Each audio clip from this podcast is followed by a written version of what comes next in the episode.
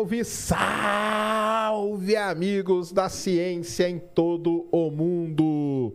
Muito boa noite, muito bem-vindos a mais um Ciência Sem Fim. Hoje aqui ao vivo, ao vivo. Hoje é uma quarta-feira, dia 8 de novembro de 2023. E quem está comigo aqui hoje é a grande, magnífica, espetacular, uma das maiores astrônomas do planeta, do Ilha de Melo. Muito prazer, viu? Ter você aqui. Obrigada por, pelo convite. Sensacional, é muito bom sempre trocar uma ideia com a William. A gente se encontrou algumas vezes é, em Campus Party, coisa do tipo, né? Isso. É muito faz bom. Faz tempo. Faz tempo, faz tempo sim, faz tempo mesmo. Hoje vamos colocar aí o papo em dia, porque desde a nossa última vez que a gente se viu, teve James Webb foi lançado e tudo mais, né? Fotos de buraco negro e por aí vai, né? Aí o mundo não para, o mundo não para. Mas antes, recadinhos da paróquia. Temos emblema, Cris? Temos, Sérgio. Então joga na tela. Tá na tela. Olha lá, ó, Duília, você no observatório. Oh, Jesus. Olha aí, ó, que legal. Que maneiro, olha lá. Isso aí, é, isso aí era a visão romântica que a gente tinha dos astrônomos, que era subir a montanha. Você chegou a fazer muito isso, né? Sei, cheguei, nossa. Subir a montanha Muito. lá, ficar isolada, né, solitária lá com o Passar telescópio, né? muitas, muitas, muitas noites. Que legal. Isso que é a parte legal pra caramba da astronomia. Hoje é tudo no computador, vendo um monte de gráfico lá que não quer dizer nada, tô brincando. Não, é verdade, né? A gente ainda vai na montanha. Ainda vai? Vai, Vai, mas é menos, né? É menos. Eu vou menos, mas a Vai, galera né? vai. Vai, né? Vamos falar disso aí. Qual que é o código para resgatar, Cris? É, o código hoje Sérgio, é do Ilha no Ciência. Do Ilha no Ciência. Então resgate aí seu emblema, muito legal. E vale até 24 horas após o programa. Hoje, quem está aqui com a gente, parceirona de sempre, Insider Store. Insider que está aí no seu Black November. A do Ilha vem lá dos Estados Unidos, ela deve achar tudo engraçado, né? Porque lá é a Black, aqui é Black November, aqui é o mês inteiro.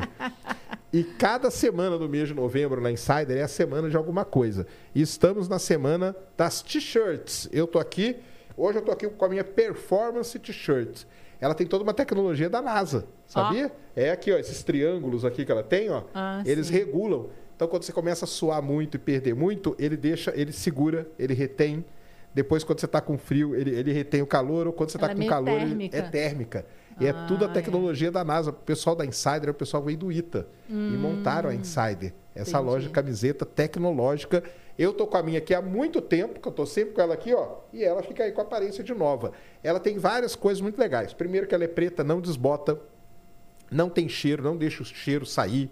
Outra coisa, você lavou, pendurou rapidinho, ela tá seca, você nem precisa lavar, passar, já joga no corpo que ela se ajusta rapidamente. Então vá lá, use o cupom Ciência BF, Ciência BF dessa vez aqui tá valendo. E é o seguinte, você vai usar o cupom, vai clicar no link aqui, não vai lá na, na loja, clique no link, vai estar aqui na descrição. E aí você entra lá com o Ciência BF, você vai ter desconto. O problema é que lá na loja, problema não, né? Coisa boa, já tem itens com desconto. Então, somando tudo, pode chegar até 40% de desconto. Então, aproveite, se você ainda não tem Insider, e a Duília ganha aqui uma, um presentinho da Insider pra Oba! você. E eu adoro camiseta. Aí, ó. Tá aí, e essa, e essa embalagem deles é muito legal. Tem aí várias opções para você utilizar. ó. Você pode Olha! colocar revista, pode colocar planta dentro. Pode até. É muito legal. Muito é uma bom, embalagem muito muito interessante que a Insider fez. Valeu, Adorei, Insider. Obrigada, obrigada. Tamo junto demais. E outra coisa, galera, acontece nesse próximo final de semana, aí 10 e 11 de novembro, direto do SBT, o famosíssimo Teleton. Os estúdios Flow aqui estão, estarão lá com o Batista e a Yas, né? Vão estar no- nas bancadas lá atendendo o telefone. E no palco principal, o Igor 3K, Iguinho, nosso chefinho aí, e o Tramonta, Tramontina. Não é isso, Christian? Estarão lá, a 26 edição da ACD. Eles têm uma meta aí de arrecadar esse ano 35 milhões de reais. Então, ajude a ACD, ajude o Teleton. Como que você faz? teleton.org.br. Lá vai ter todas as maneiras. Você pode doar por Pix, você pode doar por telefone, por tudo mais. Tem aí ó, o QR Code na tela, link na descrição e acompanhe 10 e 11 de novembro o Teleton ao vivo no SBT com a participação da galera do Flow. Beleza? Além disso, aqui do lado ó, do se inscrever, tem um botãozinho para você virar membro do canal. Aliás, quem é membro assistiu, né, Cris? Em primeira mão, o Ciência no Teatro. Lá eu fiz uma apresentação no teatro aqui em São Paulo, foi legal pra caramba. Uau. Teatro lotado, Maravilha. 400 pessoas lá com a gente, foi sensacional. Obrigado a todos. E quem era membro assistiu ao vivo. Olha aí, ó, que coisa interessante. Então, se torne membro agora. É isso, Cris? É isso, João. Muito bom. Duília, prazerzão. Obrigadão por ter vindo aqui. Eu sei que você está indo numa correria, né? Vem para o Brasil, tem que sair aí para tudo, né? Tá indo em escola, né? Amanhã acho que você vai estar lá no, no ITA. ITA. Amanhã, Amanhã vai estar eu no ITA. ITA. O professor César Lenz me mandou aqui falando que amanhã você vai estar lá. Isso. Que legal, falando com a galera e tudo. É legal? Como que é esse lance de você vir para o Brasil de vez em quando? Quando você está lá, você sente falta? Claro, muita falta, É. né? E a gente tem falta de tudo, né? Desde o Guaraná até. Aí. Mas hoje já tem lá, né? Não, depende do lugar, né? Você está morando aonde lá? Eu moro, atualmente? Em, eu moro em Baltimore, eu já moro em Baltimore há 26 anos. Ah, tá. Então, é, mas Baltimore eu não acha Guaraná, não. Entendi. Só E- ali por Orlando que deve ter, né? É, né, algumas áreas do, do país onde tem mais brasileiro, acho, né? Em Miami, acho. Em Washington, em certas áreas também. E até mesmo numa região... A gente tem uma casa na Flórida, uma casa de Legal. praia, que não é perto de Orlando nem perto de, de Miami, mas é, lá no Walmart a gente acha Guaraná. então Ah, é sempre só. uma, uma farra quando eu acho Guaraná. E seu marido é americano? Não, meu marido é sueco. É sueco, é verdade. E ele gosta de Guaraná? Gosta de Guaraná. É? Aí, que Ele maneiro. gosta muito das coisas brasileiras também. Ele gosta também da duília brasileira. Também, aí. Começou, né? Começou por aí, né? Começou por aí. Tá legal demais. Isso mesmo. Que sensacional. Então, você tá vindo, qual que é a média aí? Não tem muito, né? Olha, o problema foi a pandemia. Pandemia Com a pandemia travou, né? parei de vir, né? Mas antes da pandemia eu estava vindo bastante. Em 2018 eu vim oito vezes. Olha só. E aí em 2019 também vim muito. E 2019 eu vim, acho que a última vez foi quando eu fui fazer o preparadão lá no ginásio Ibirapuera. 5 mil Preparadão pro jovens- Enem, né? Pro Enem. 5 mil jovens no ginásio Ibirapuera. Foi um negócio assim, uau, me senti uma rockstar. Que legal. Foi muito legal. E assim, eu nunca tinha, nunca tinha acontecido. Você fala assim, eu abri o evento, né? Eu sou do Ilha de Melo, sou astrofísica extragaláctica. Quando eu falei isso, o estádio, o ginásio inteiro começou a aplaudir, foi incrível. Eu falei, ah, eu nunca recebi aplauso, aplauso por falar que eu sou astrofísica Tá vendo extragaláctica. só? Que legal, demais. muito, muito bom. Então, foi Mas- a última vez grande, um evento grande aqui. Legal. Mas conta pra gente, então, já que você é astrofísica aí, pra galera que não conhece a sua história, porque a sua história é muito legal. Você é, da, é lá do Valongo, né? Isso, eu fiz astronomia na UFRJ, né? A UFRJ. Bom, agora tem outros cursos de astronomia, mas ela foi por muito tempo o único curso de astronomia do país, né? E eu, como morava no Rio, eu tive a sorte, né, de já fazer astronomia direto. Que legal. Então eu fiz Valongo, Valongo, a astronomia é um curso integral, então tem de manhã, de tarde e de noite. Então de manhã a gente ia para o fundão, de tarde é, já caminho do Valongo, e aí no Valongo ficava de noite também, né? E eu, eu fiz quatro anos de astronomia no Valongo e, e é assim muito marcante. A gente é como se fosse uma família ali, né? Que legal. Então- Quem vem muito aqui, que estudou lá também, é o Naelton, né? Ah, Naelton é o sensacional. Naelton é um pouquinho mais novo que eu, mas a gente, é, eu acho que a gente teve assim, no meu último ano ele entrou, uma coisa assim, ele foi meu calouro, um negócio aí, assim. ó, que legal. Ah, eu não sabia que ele vinha aqui, não. Que Ele vem, vem ótimo. aqui várias vezes. Hoje falei, até falei com o Naelton hoje aí. Olha eu só, falo com ele amigos. direto. Naelton é sensacional, também. um cara Adoro. sensacional. Que demais. E o que, que te levou a fazer astronomia? Você gostava do espaço? Como que era? adorava, gostava, desde criança. Eu adorava o espaço, adorava o universo, queria saber mais. Tinha umas luas maravilhosas. No Rio, né? Muito bonito. a- a- o luar no Rio é muito bonito. Entendi. Então eu, eu era muito curiosa mesmo. Eu queria saber mais na época, né, antes da internet, né? Que eu sou, já, sou antiga, né, Sejão? Então eu gostava de é, saber mais e não tinha informação nenhuma, tinha que procurar na enciclopédia, se quisesse saber, né? Então. Livros, né? É, e os livros nem tinham as notícias, né? Então tinha assim, era a revista Manchete.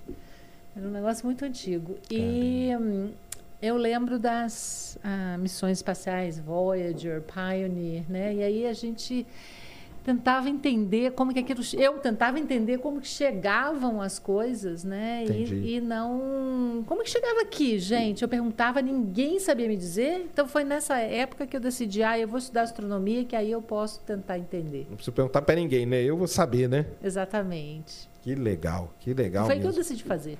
Mas a minha mãe me levou lá Ah, é? É, eu, eu tinha de uns 16 anos, e aí eu tinha falado que eu queria fazer astronomia. Minha mãe era muito preocupada com o futuro da gente, né? Porque meu pai era uma pessoa muito difícil, a gente tinha uma vida muito incerta. Ele trocou muito de trabalho, ficou muito tempo desempregado. Era uma vida difícil, né? E ela queria que vocês seguissem um caminho mais certinho. Ela queria que a gente tivesse uma carreira. Então, ela tinha feito quatro vestibulares. Cara, Por causa que cada filho fazia, ela fazia junto, Ela fazia praticamente. junto? Ah, é, Não, sim, ela se claro. treinando, né, Claro. gente? Aí eu. é, quando eu falei para ela que eu queria fazer astronomia, ela ficou preocupada, porque ela não sabia o que, que era, né? Aí ela resolveu que ela ia me levar no, no- na UFRJ, ela descobriu que era no Valongo, e a gente foi lá subir o Morro do Valongo. certo. E aí eu conheci os alunos e foi super, super diferente. Eu achei tão, um astral tão bom, né? E foi aí que eu decidi mesmo que queria fazer astronomia. Minha mãe ainda não estava convencida, não. Ah, sabe? é? Olha só. Mas Entendi. no final foi, foi tudo bom. Foi tudo bom, né? É. E aí, terminando, você. Mas você já sabia o que, que você queria. Porque eu falo que tem uma galera que já tem tudo meio decidido, assim, segue, né? A gente tá- tava falando da Thaisa que te- teve aqui, o Rodrigo, né? O Rodrigo Nemen já teve aqui também. Ah, conheço também. E ele, e ele contou aqui pra gente que ele foi, desde o início, ele sempre quis estudar buraco negro. Então ele foi, foi sempre naquela. Focado. Focado, focado e não- até hoje. Agora ele está lá nos Estados Unidos e tudo, né? E ele sempre foi estudando buracos negros. Você entrou para alguma coisa assim específica? Você gostava mais de planeta, mais de galáxia? Como, como que era assim a sua Não, a mas na verdade eu não queria estudar nada que fosse muito perto. Ah, Eu queria, eu tinha mais curiosidade para as coisas assim mais distantes, né? Então, quando eu comecei a entender galáxias, eu achava o máximo, né? Então, eu decidi que eu ia estudar galáxias. Mas aí depois eu comecei a achar assim, gente, na verdade eu gostava de radioastronomia, porque eu achava mó barato você escutar o negócio, né? Vinha um sinal lá do. Claro que não é um som, né? Que é uma Sim. frequência de rádio que é emitida pelos astros, né? Eu achava aquilo incrível. Então eu decidi que ia fazer mestrado nisso, e foi o que eu fiz. em radioastronomia. Eu fiz mestrado em astronomia, eu fiz mestrado no INPE. Então, do, do Valongo.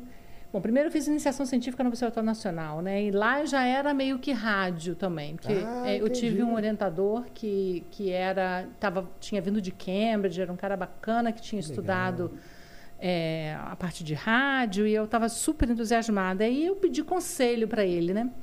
Ele falou assim: olha, Dori, você quer estudar radioastronomia? Você tem que ir para o INPE, porque eles é que têm a antena do Brasil. É verdade. Aí que é a antena de Atibaia, né? Isso.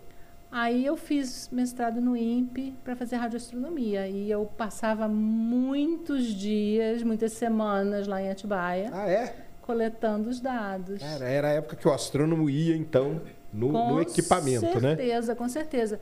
E era assim também, eu achava super inspirador também, porque você coletava, você via o resultado, você via o sinal, era muito interessante, eu gostava, porque eu sempre gostei da tecnologia também. Entendi. E Então- tinha aquela ideia de é, é pela- pela- é pelas antenas de radioastronomia que podia ter o contato com alguma civilização? Existia essa ideia na época ou nem existia? Não existia muito, não. A gente, claro que sempre houve a especulação, né? Certo. Já tinha, por exemplo, o próprio livro Contato. O livro Contato já né, existia, do né? Carl Sagan, né? Isso. E, mas não tinha o filme ainda, né? Mas o, o- eu já tinha lido o, fi, o livro, né? Mas não. A gente sabia também da. da Claro. O SET, na época, não era uma coisa muito confiável. Ah, entendi. É depois, né? Na Sim. verdade, o SET, não sei se você sabe disso, mas o SET, que é o programa de busca de inteligência artificial, de inteligência extraterrestre, é o, o livro do Carl Sagan que dá um, impulso a ele, né? O filme, principalmente. Então, porque no filme é, se mostra a importância né, de vocês tentar ah, detectar um, um sinal extraterrestre. E aí muita gente começou a fazer doações para o Projeto 7 e eles ganharam é, é, fundos para isso. Mas foi o filme que fez isso. Foi o filme, né? Que alavancou, né? Alavancou, É. porque a Gil Tarta tentava, tentava, inclusive o personagem é baseado nela, né? Isso. E ela não conseguia nada, nenhum, nenhum fundo. Mas de repente saiu o filme e o negócio foi para Hollywood e já viu, né? É. Não, eu falo que a ciência, assim, ela tem muito, tá muito relacionada com a cultura pop, né? De Uhum. várias maneiras. Em vários momentos da história, a cultura pop acabou influenciando, né? Com certeza. E aí, que bom, né? Influenciou uma maneira Foi, foi. Então eu mesma não tinha essa assim, visão de olhar para outro planeta, ou de escutar outros sinais, outras coisas. Não, nada. Mas a, a observação no, no, no radiotelescópio era muito eh, prazerosa. Eu gostava, Entendi. gostava. E eu estudava já, e aí você vai gostar do gancho. Eu já estudava galáxias em colisão em radioastronomia. Era esse o meu projeto. Na verdade, a gente chamava de galáxias peculiares, mas elas eram peculiares porque elas tinham passado por algum processo de colisão, então elas tinham uma forma meio A distorcida. forma era meio assim. esquisita e não se sabia ainda exatamente o que tinha acontecido. Exatamente. É isso, né? E aí, quando elas têm essa forma meio esquisita, elas têm também formação estelar. E é a formação estelar que, que faz a propagação das ondas de rádio, Que que, emitem a- as ondas de rádio. né? Então, se a gente tem um sinal forte de rádio, pode ser uma indicação, um indício né, de que há formação estelar. Como elas são galáxias em colisão, é por causa da colisão. Né? Então, era bonito o projeto. Esse foi mais ou menos o resultado aí também da minha tese. Né? Mas então nem se falava que era galáxia em colisão na época. Isso aí se foi. falava, se Ah, falava, se falava. se falava que era galáxia em colisão, mas a amostra chamava peculiar galaxies, galáxias peculiares. Mas quando a gente olhava o formato, já tinha assim, uma ideia de que tinha tido colisão, ou estava mesmo um parzinho de galáxias, né? Dava para sacar. E você tinha uma galáxia preferida para estudar? Como que era? Um parzinho desse? Como que é? Ou não? Não, na verdade, eu acho que eu já, eu já observava a galáxia Centaurus A. Centauros, ah, Porque a legal. Centaurus A é um produto de uma colisão de galáxias, mas já é um produto bem finalizado, já antigozinho, né? Então você não vê muitos resquícios da, da colisão. Engraçado que eu voltei a estudar ela agora, né? Mas Ah, a é? gente Ah, fala disso Que depois. legal. Mas então a, a- eu observava bastante a Centaurus A. E depois a Centaurus A até virou é, um projeto que seria o meu projeto de doutorado, que não foi. Porque eu Entendi. mudei depois para astronomia ótica. O que estava acontecendo é que o, a antena de Atibaia estava envelhecendo e eu achava que já não tinha sensibilidade para eu fazer um doutorado usando a antena de Atibaia. Entendi. Então eu mudei de, de orientação e eu mudei. eh, nessa época eu já estava na USP fazendo doutorado. E aí eu mudei para astronomia ótica. E eu tive que aprender tudo, né? Porque eu não sabia, eu só tinha estudado Você rádio. viveu boa parte da sua vida no rádio, né? É, até então, né? De- depois nunca mais voltei para o rádio, mas a, a- bom, mais um pouquinho eu fiz de novo rádio com a antena do SEST, que é um, um telescópio que ficava na, em Lacia, na, do ESO, né?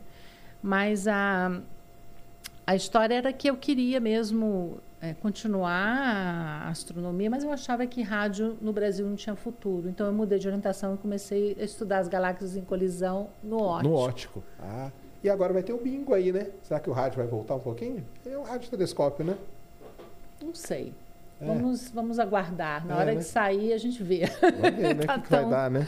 Tá, lá é complicado, né? A antena de Atibaia, como que ela tá, será? Ela, ela existe ainda? ela existe tá- ainda. Ela, para certas coisas, ela ainda funciona. Ah, é? É, mas tem que ser fonte muito forte, né? Tem que ser uns quasares, umas coisas assim mais, mais, digamos assim, é, mais fortes mesmo, que ela está um pouco a sensi- sensibilidade, porque ela tem uma, uma redoma, né? Que ela não abre. Isso. Então a onda de rádio penetra nessa redoma. né? Mas a redoma, com idade, ela começa a interferir na onda, né? Então aí você tem ruído, ela provoca ruído. Então não- se você está observando uma- umas coisas mais sensíveis, umas coisas mais fraquinhas, Não dá, né? não dá. Entendi. Por isso que era, eu achava que não dava mais para fazer o projeto de doutorado, porque o meu projeto na época era para observar Centaurus A e para ver a variabilidade do buraco negro central de Centaurus A. Que coisa, né? Mas aí era um negócio que era uma variabilidade bem pequena, né? Então você tinha que ter a sensibilidade. Porque tem aí muito ruído, muita interferência e ela já estava nesse problema. aí. capengando já. É. Então mudei.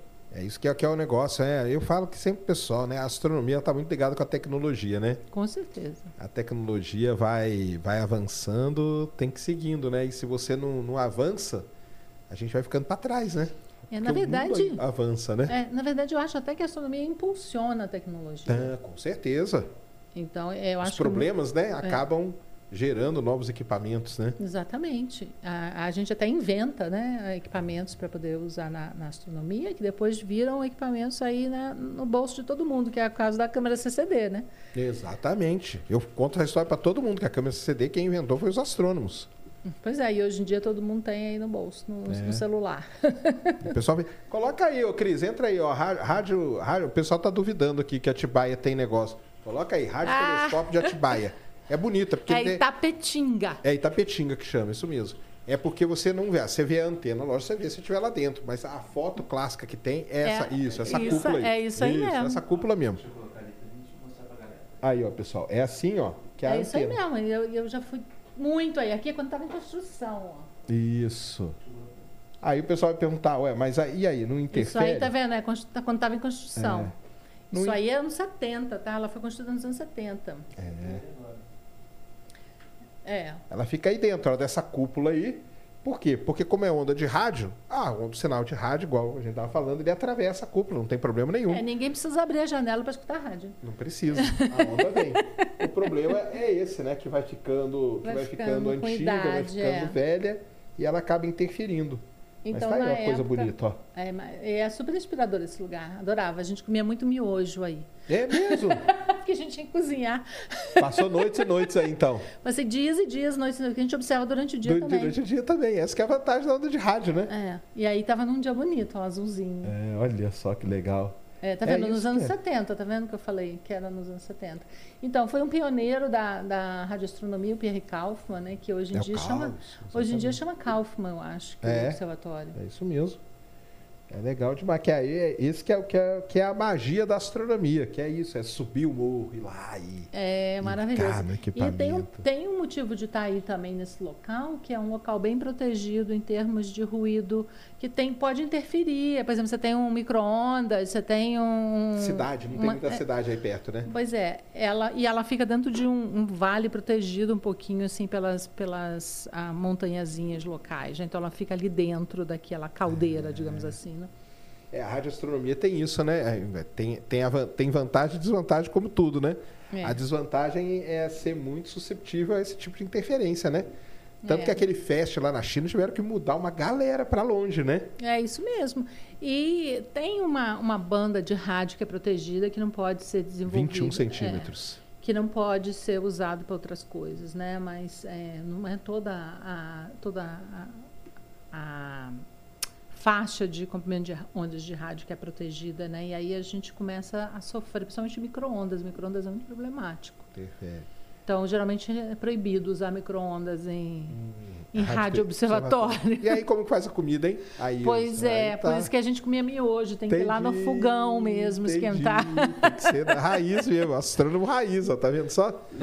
E, e, aí a vantagem do Alma, né? Que tá a 5 mil metros de altura, aí não tem nada, né, para interferir ele, né? E tá lá no meio do deserto do Atacama, que no não tem nada, né? Né?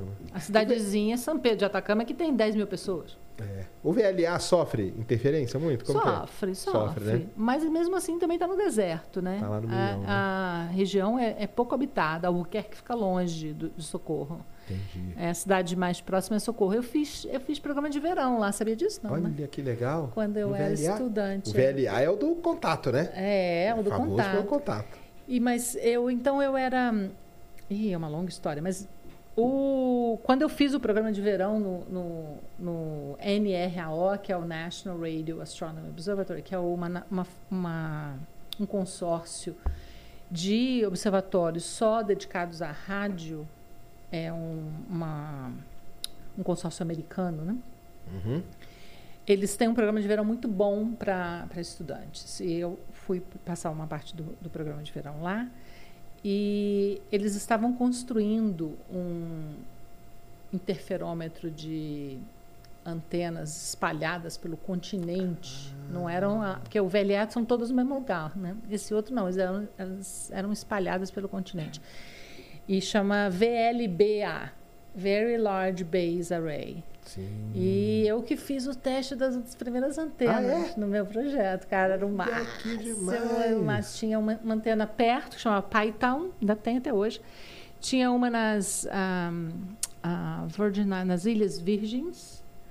tinha que foi eu fui a primeira a usar aquela antena. E, Olha aí. é, e a gente fazia, fazia o teste da calibração dessas antenas, que depois Entendi. porque como elas estão cada um num local diferente, elas não são conectadas, né, você tem que ser muito bem calibrado. Certo. Então eu, eu trabalhei nesse projeto, era super interessante também, gostava muito dessa época aí. Mas foi uma época difícil na minha vida porque eu tinha desistido do doutorado, sabe? Entendi. Mas aí voltou depois. Mas depois né? voltei. É. E hoje o lance da, da radioastronomia ele está muito assim por causa daquele projeto gigantesco envolvendo a Austrália e África do Sul, né? O SKA, né? Ah, é, as- Que aí tem o MIRCAT de um lado e o ASCAP, né? Que eu acho que chama, né? Que é o Isso. do outro, né?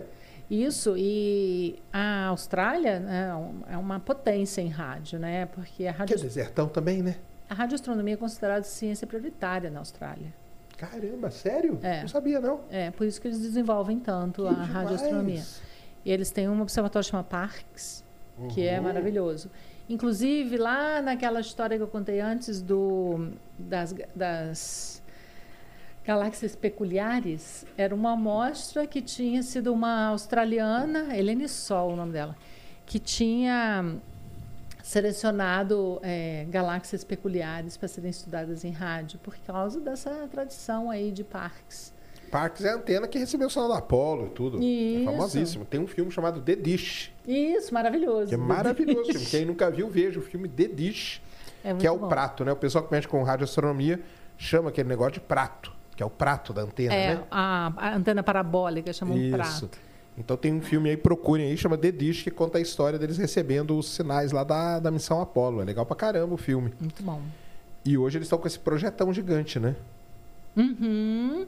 Que é o SKA. SKA eu espero usar um dia, acho que É? vai ser fantástico, né? Ah, Nossa, incrível. Vai ter uma resolução nunca vista antes, né? Em termos de, de espaçamento lá da, da- Tudo, né? das, das antenas, vai ser incrível. porque ele quer dizer Square Kilometer Array, Ray, né? Isso. É como se é, ele, ele, a ideia dele é o quê? É como se fosse uma antena com um quilômetro de área. É isso? Quer dizer? É, mais ou menos isso mesmo. Ou seja, e- seria uma antena gigantesca. Pois é, porque a gente pode combinar várias pequenas, que é a mesma coisa do alma, né? A gente combina várias antenas pequenas, não que elas não são Sim. grandes, né? 15 metros de diâmetro. E quando você combina todas, é como se você tivesse uma gigantona. Né? Então, isso aí, que é por isso que também aquele outro caso que eu falei do VLBA, que eu fui a primeira, também era isso. Ela estava espalhada pelo continente americano, também com a ideia de virar um instrumento grandão, que aí tem uma resolução maior.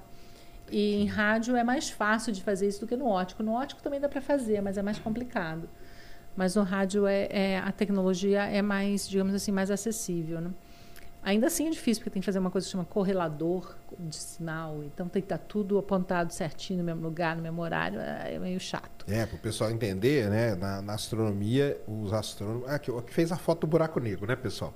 Interferometria. Você pegar vários telescópios Isso. que estão espalhados em lugares diferentes, isso já é um problema, porque, né? E eles vão combinar, por exemplo, num dia tal, todos eles vão olhar para o mesmo ponto no céu, ou para uma galáxia, que É. seja, o que, que é. Só que aí tem os problemas. Tem a hora, né, que é um problema que você tem que acertar. A temperatura influencia também, né? Aí tem que estar tudo é, levando em consideração. Né? Tem que ter tudo levado em consideração para na hora que você for processar o dado não ter os famosos ruídos, né? Exatamente. E aí não interferir no seu, no seu programa ali. É um negócio muito legal que a astronomia faz, mas dá muito trabalho. Não Sim. é à toa que a foto do buraco negro demorou dois anos para eles processarem aquela montoeira de dado, né? É, isso é um avan- tec- avanço tecnológico incrível, né? Só que agora que a gente consegue fazer isso, porque a gente também tem computadores mais avançados, né? Por isso que eu falo que a astronomia impulsiona, Impulsiona. também a tecnologia. A gente sabia que podia ser feito, mas não tinha tecnologia. Então a gente, a, tecno- a gente tem que esperar até, que- até a coisa ser inventada ou a gente tem que inventar a gente É. Isso mesmo. que eu acho legal da astronomia, sabia?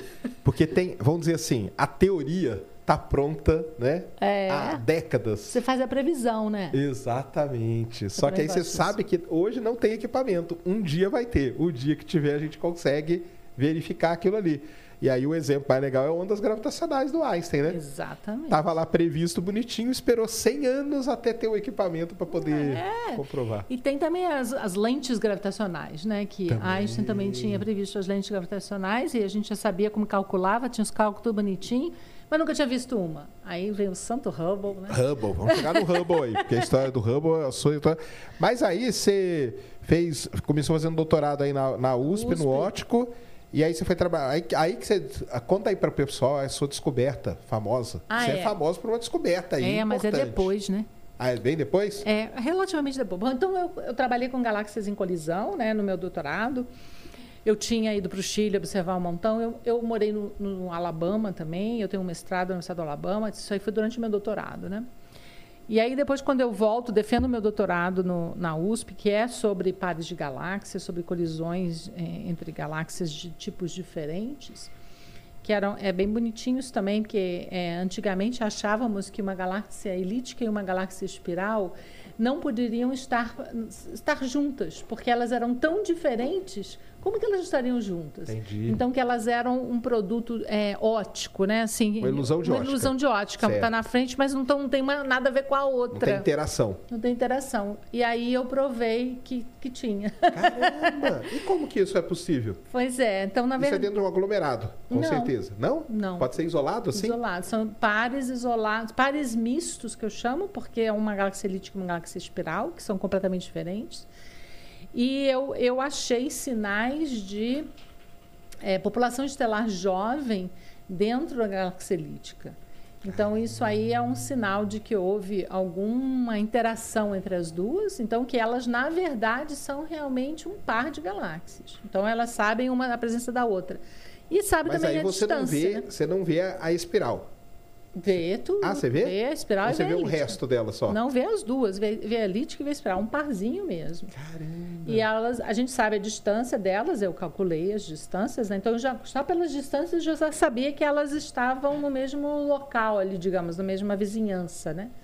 Mas com os dados que eu obtive, eu, eu consegui provar que, é, na verdade, havia uma interação entre elas, porque a elíptica, né, a redondinha, tinha um sinal de que é, tinha população estelar jovem e elíptica geralmente não tem. É, então, isso aí que vamos, explicar para o pessoal, é, para quem não está ligado, né? É, existem tipos diferentes de galáxia de acordo com a forma que a gente classifica, né? Isso. Então tem espiral, que é parecida com a Via Láctea, né? Que tem um, um disco, os braços em cima, um buraco negro central, né? E, e são mais comportadinhas, vamos dizer assim, né? E uma característica é que elas são, elas têm, é, são mais jovens, né? Não necessariamente, não? né? Ah, tá. É, aí, aí a gente nem sabia muito dessas coisas na Tá. época, mas elas têm, elas têm formação de estrela recente, né? Beleza. Está nascendo estrela lá, mas também tem umas estrelas, estrelas velhas, né? As elípticas só têm estrelas velhas, em geral. Mas e a aí elíptica ela é como se fosse uma manchona, assim, né? é, é como se fosse uma, uma bola de futebol americano. Boa. Então, a- a- as elípticas, a gente acha que elas já são galáxias envelhecidas, né? Porque elas não têm formação de estrela jovem. Legal. Mas aí, quando eu achei elíptica junto com espiral, eu vi que essas elípticas tinham sim estrelas jovens. E aí eu botei a culpa na espiral.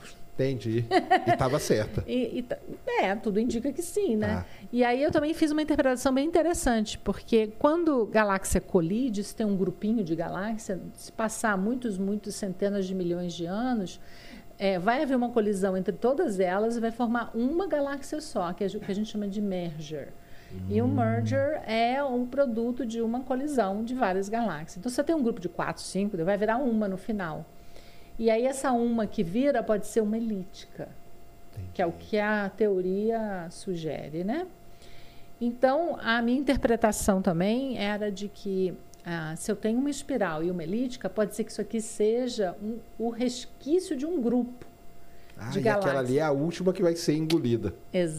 Exatamente. Muito bacana. Então, isso aí foi meu tese de doutorado, foi, foi, foi o que eu, eu provei que as elípticas podiam estar junto com espirais, que as elípticas podiam ter eh, populações estelares jovens e que as elípticas com espirais poderiam ser resquícios de grupos compactos de Que galáxias. demais. Então, é, eu falo pouco da minha tese de doutorado, devia falar mais, é tão bonito. Isso é sensacional.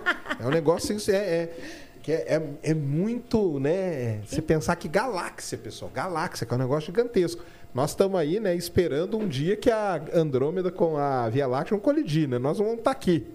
Mas Andrômeda e Via Láctea são duas espirais, né? Uhum. E aí já é um negócio mais, vamos dizer, normal de acontecer pelo universo afora, né? Agora esse lance aí é legal pra caramba, tinha que falar mais mesmo, porque Quando, só adiantando um pouquinho, mas depois nós vamos falar mais do Hubble, eu, eu tenho, eu tenho um livro do Hubble que eu acho que é muito legal, que é tipo um álbum de galáxia, colisão de galáxia. Ah, eu Que lá é sensacional aquele é. livro, né? Pois é, mostrei isso ontem lá na, na palestra que eu dei. O li, aquele livro é sensacional. Todo mundo Mostrei devia ter. É um uma livro lindo. galeria dessas galáxias. Isso. que, que é uma galeria feita pelo Hubble. Mas deixa eu voltar, voltar lá. Por que, que eu te Vai falei lá. da minha tese de doutorado, né? Porque você me perguntou da supernova. Isso. Então, é, na minha tese de doutorado, eu usei um telescópio no Chile, que é um telescópio de 1,5m, 1,52m, que não é muito grande, mas que é um telescópio que só faz espectroscopia, ou seja, a gente só estuda a composição química do astro. Então, a luz passa lá no telescópio e a gente vê a composição química, vê o espectro com a composição química dele. Então, você tem ferro, carbono, oxigênio, você vê tudo lá. Então, eu era expert nesse telescópio, que eu tinha usado no meu doutorado, né? Bom, aí eu terminei meu doutorado, eu fui para o Chile, eu, estu- eu fui pós-doc no Chile, eu cansei de morar em La Serena e eu queria voltar para o Rio e voltei. Entendi. Então aí eu fiz um, um que a gente chama de Bolsa Recém-Doutor do CNPq no Rio de Janeiro, no Observatório Nacional. E era para trabalhar com um grupo que estava interessado em comparar as propriedades de galáxias em colisão com galáxias isoladas. Isoladas. Então, a gente tinha uma amostra linda que a gente tinha selecionado, que é difícil de fazer isso, porque tem que ser bem selecionado para poder dar um resultado bom, né? Então, a gente selecionou muitas galáxias isoladas e muitas galáxias em, em colisão. E a, a proposta era usar esse mesmo telescópio, porque o Observatório Nacional alugava esse telescópio. Isso aí é uma coincidência da vida, né? Caramba, que legal. Três anos depois, o Observatório Nacional está alugando esse mesmo telescópio. Então, tá, né? Que é o telescópio que você, que você conhecia com a palma da mão. E aí eu eh, fui para o Chile observar essa amostra de galáxias em colisão que eu tinha selecionado, que eu amava, tudo muito bonitinho, com as isoladas, as não isoladas, bonitinhas. E aí eu observando uma dessas galáxias, eu notei, quando eu olhava no campo, que tinha uma estrela a mais. Nossa senhora. Isso aí deve ser demais, né? Não, mas aí você fica assim, estou no campo errado, né? Ah, é? A primeira coisa que você pensa é que você está olhando no lugar errado. Não é errado, começa a fazer uma triangulação. E esse telescópio, ele não produz uma imagem. Então, você não tem assim, como tirar uma foto e depois eu vejo, que vou ver o que, que é. Não tem Você está olhando ali. Então, tem uma buscadora, que é um telescopinho que fica em cima do telescopão. Tá aí. E a, tele- e a buscadora, é, ela é acoplada a uma câmerazinha, assim. E você fica lá dentro da sala, que é inclusive uma sala parecida com essa. Você fica dentro de uma sala, é, que a gente chama sala de controle do telescópio, né? Que é tudo é, automatizado, Automatizado, né? né? Então você bota lá a coordenada, tá, tá, tá, eu sei onde está a galáxia, o telescópio vai bum, pum. Aí você tem que ter certeza que está no lugar certo, né? Porque pode ter batido errado, pode ter acontecido alguma coisa, né? Aí você faz sempre isso de comparar o campo. E eu levei um mapinha lá, que tinha a galáxia bonitinha, tinha um dese- uma fotinho da galáxia, né? E, só que eu não vejo a galáxia do- da buscadora, eu só vejo o campo, as estrelas da Via Láctea. Entendi. Né? Aí eu, mas eu, no, meu, no meu mapinha eu vejo as estrelas da Via Láctea também. Então lá contando, aqui tá aqui, essa aqui tá aqui, essa aqui tá aqui, essa aqui. Uai, essa daqui, que isso aqui tá fazendo todo lugar errado? Caramba. Mas aí eu fiz uma triangulaçãozinha ali e eu vi, gente, ela tá em cima da galáxia, que eu não vejo a galáxia porque a galáxia é fraquinha, né? E a estrela tá vindo. Ah, porque ela é. Tá. Aí eu fiquei assim, ué, vou passar então o instrumento em cima da, Tá, da estrela intrusa, aí, dessa pra intrusa, é, né? é pra ver o que, é. Podia ter saído dali e feito outra coisa, né? Eu falei assim, não, por favor, né? Curiosidade matou o gato, mata a Pô, também. Que isso? Aí eu fui em cima dali. Quer que conte a fofoca também? Não. Conta, conta tudo, né? Tá aí. Aí eu tô no. É, quando a gente começa a observar, você é, fica coletando a luz bastante tempo. Porque o negócio está muito longe, né? Essa galáxia, por exemplo, está a 53,8 milhões de anos-luz de distância, então é uma coisa longe, né? Então você é, tem que integrar a luz, né? Para você Somar, né? somar Estaquear, que o tudo. pessoal fala hoje. Pois é, então você fica somando ali os fótons que estão chegando até que você decide que tá bom. Não tem muito ruído, tá bom, né? Então o que, que eu fiz? Eu escolhi, era 20 minutos a, o tempo de exposição. Aí que o meu, meu namorado que trabalhava na montanha, por isso que eu te falei, você quer que conte, conta tudo, Conta né? aí. Aí meu namorado, ele é radioastrônomo, né? Ele estava no radiotelescópio vizinho. E como ele é, o radiotelescópio funciona durante o dia e durante a noite, ele só estava trabalhando até meia-noite. Então ele ia dormir. Só antes de dormir, ele passou na cozinha, pegou um misto quente para a namorada. Olha aí, ó. E aí ele é, entrou na sala, me, me trouxe o sanduíche, falou que ia dormir. Eu falei para ele, olha, eu acho que eu descobri uma supernova. Aí ele falou, ah, you kidding me? Você tá brincando? meu, nam- meu namorado é meu marido hoje, né? É, claro. Há 26 anos depois. E o Tommy é, resolveu esperar. Né? Eu falei para ele esperar. Quando- Espera aí 20 minutinhos, vai É. fazer a foto aqui. Aí, pronto. Aí veio, não vem foto, né? Vem o espectro. Ah, sim, o espectro, claro. E aí é o espectro lá com a. Com a e nem está reconhecido ainda, porque na época não era tudo muito automatizado depois que você observava, não. Vinha lá o dado cru. Né? Entendi, Depois você você, tinha que montar. que montar e fazer a identificação das linhas, ver que elemento químico que era, né? Mas só pela cara do negócio, que era muito bagunçado, a gente já notou que hum, parece que é uma estrela que explodiu. Porque quando a estrela explode, aí a- a- esses elementos químicos a gente Bagunçam vê. tudo, né? A gente vê a bagunça. Misturam tudo, né? Aí ele, ele foi até na biblioteca, porque na época a gente não tinha internet na, na, na É isso, cúpula. isso que vale, é legal falar pro pessoal, né? Tudo isso, galera, não, não existia internet lá, hein? Em, em 1997. Olha só. A gente tinha e-mail, mas não tinha mais nada do que e-mail. Aí eu falei assim, poxa, que interessante, né? Uma supernova. Aí eu liguei para o astrônomo, que é o responsável pelo, pelos telescópios. Tem sempre um astrônomo responsável por todos os telescópios. E aí, que é meio que para, se tiver problemas, né? Ele dá É uma um ajuda. chefe ali. É. E eu chamei o Chris, Chris Lidman, que é um australiano, inclusive. E o Chris veio e olhou a, o mapinha que eu tinha e olhou lá o espectro bagunçado. Aí ele falou: Parabéns, você, recebe, você descobriu uma supernova. Olha que legal. Aí eu falei: Na hora que ele bateu o olho, já, pá, de cara. Aí eu falei pra ele, mas como é que você sabe? Aí ele falou, não, não tenho certeza, mas eh, não é minha área, mas parece que sim, né? Aí eu falei pra ele, mas não tem um catálogo, alguma coisa pra olhar? Não tem, como é que eu sei, né? Aí ele falou, olha, amanhã, você tem sorte que amanhã vai ter um cara aqui que sabe tudo de supernova, você pode perguntar pra ele. Ele deve vir no transporte de Santiago das 11 da manhã. Aí, claro, ninguém dormiu, né? Ficaram lá. Aí, 11 horas da manhã, eu tô lá na cafeteria esperando o, o, o, O tal do chegar. astrônomo, é um astrônomo italiano, o Massimo Benetti.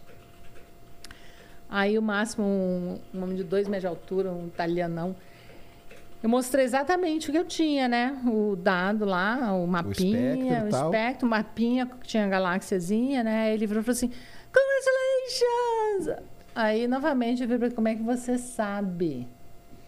Aí ele falou assim: não, essa galáxia aí é, não, provavelmente não. É você que descobriu mesmo. Aí eu falei, mas como é que você sabe? Eu preciso de um catálogo, né? Não tem um catálogo? Aí ele falou assim: I am the catalog. Eu sou o catálogo. Tava falando com o catálogo já, hein? Ele catalogava as supernovas. E ele sabia tudo de cor.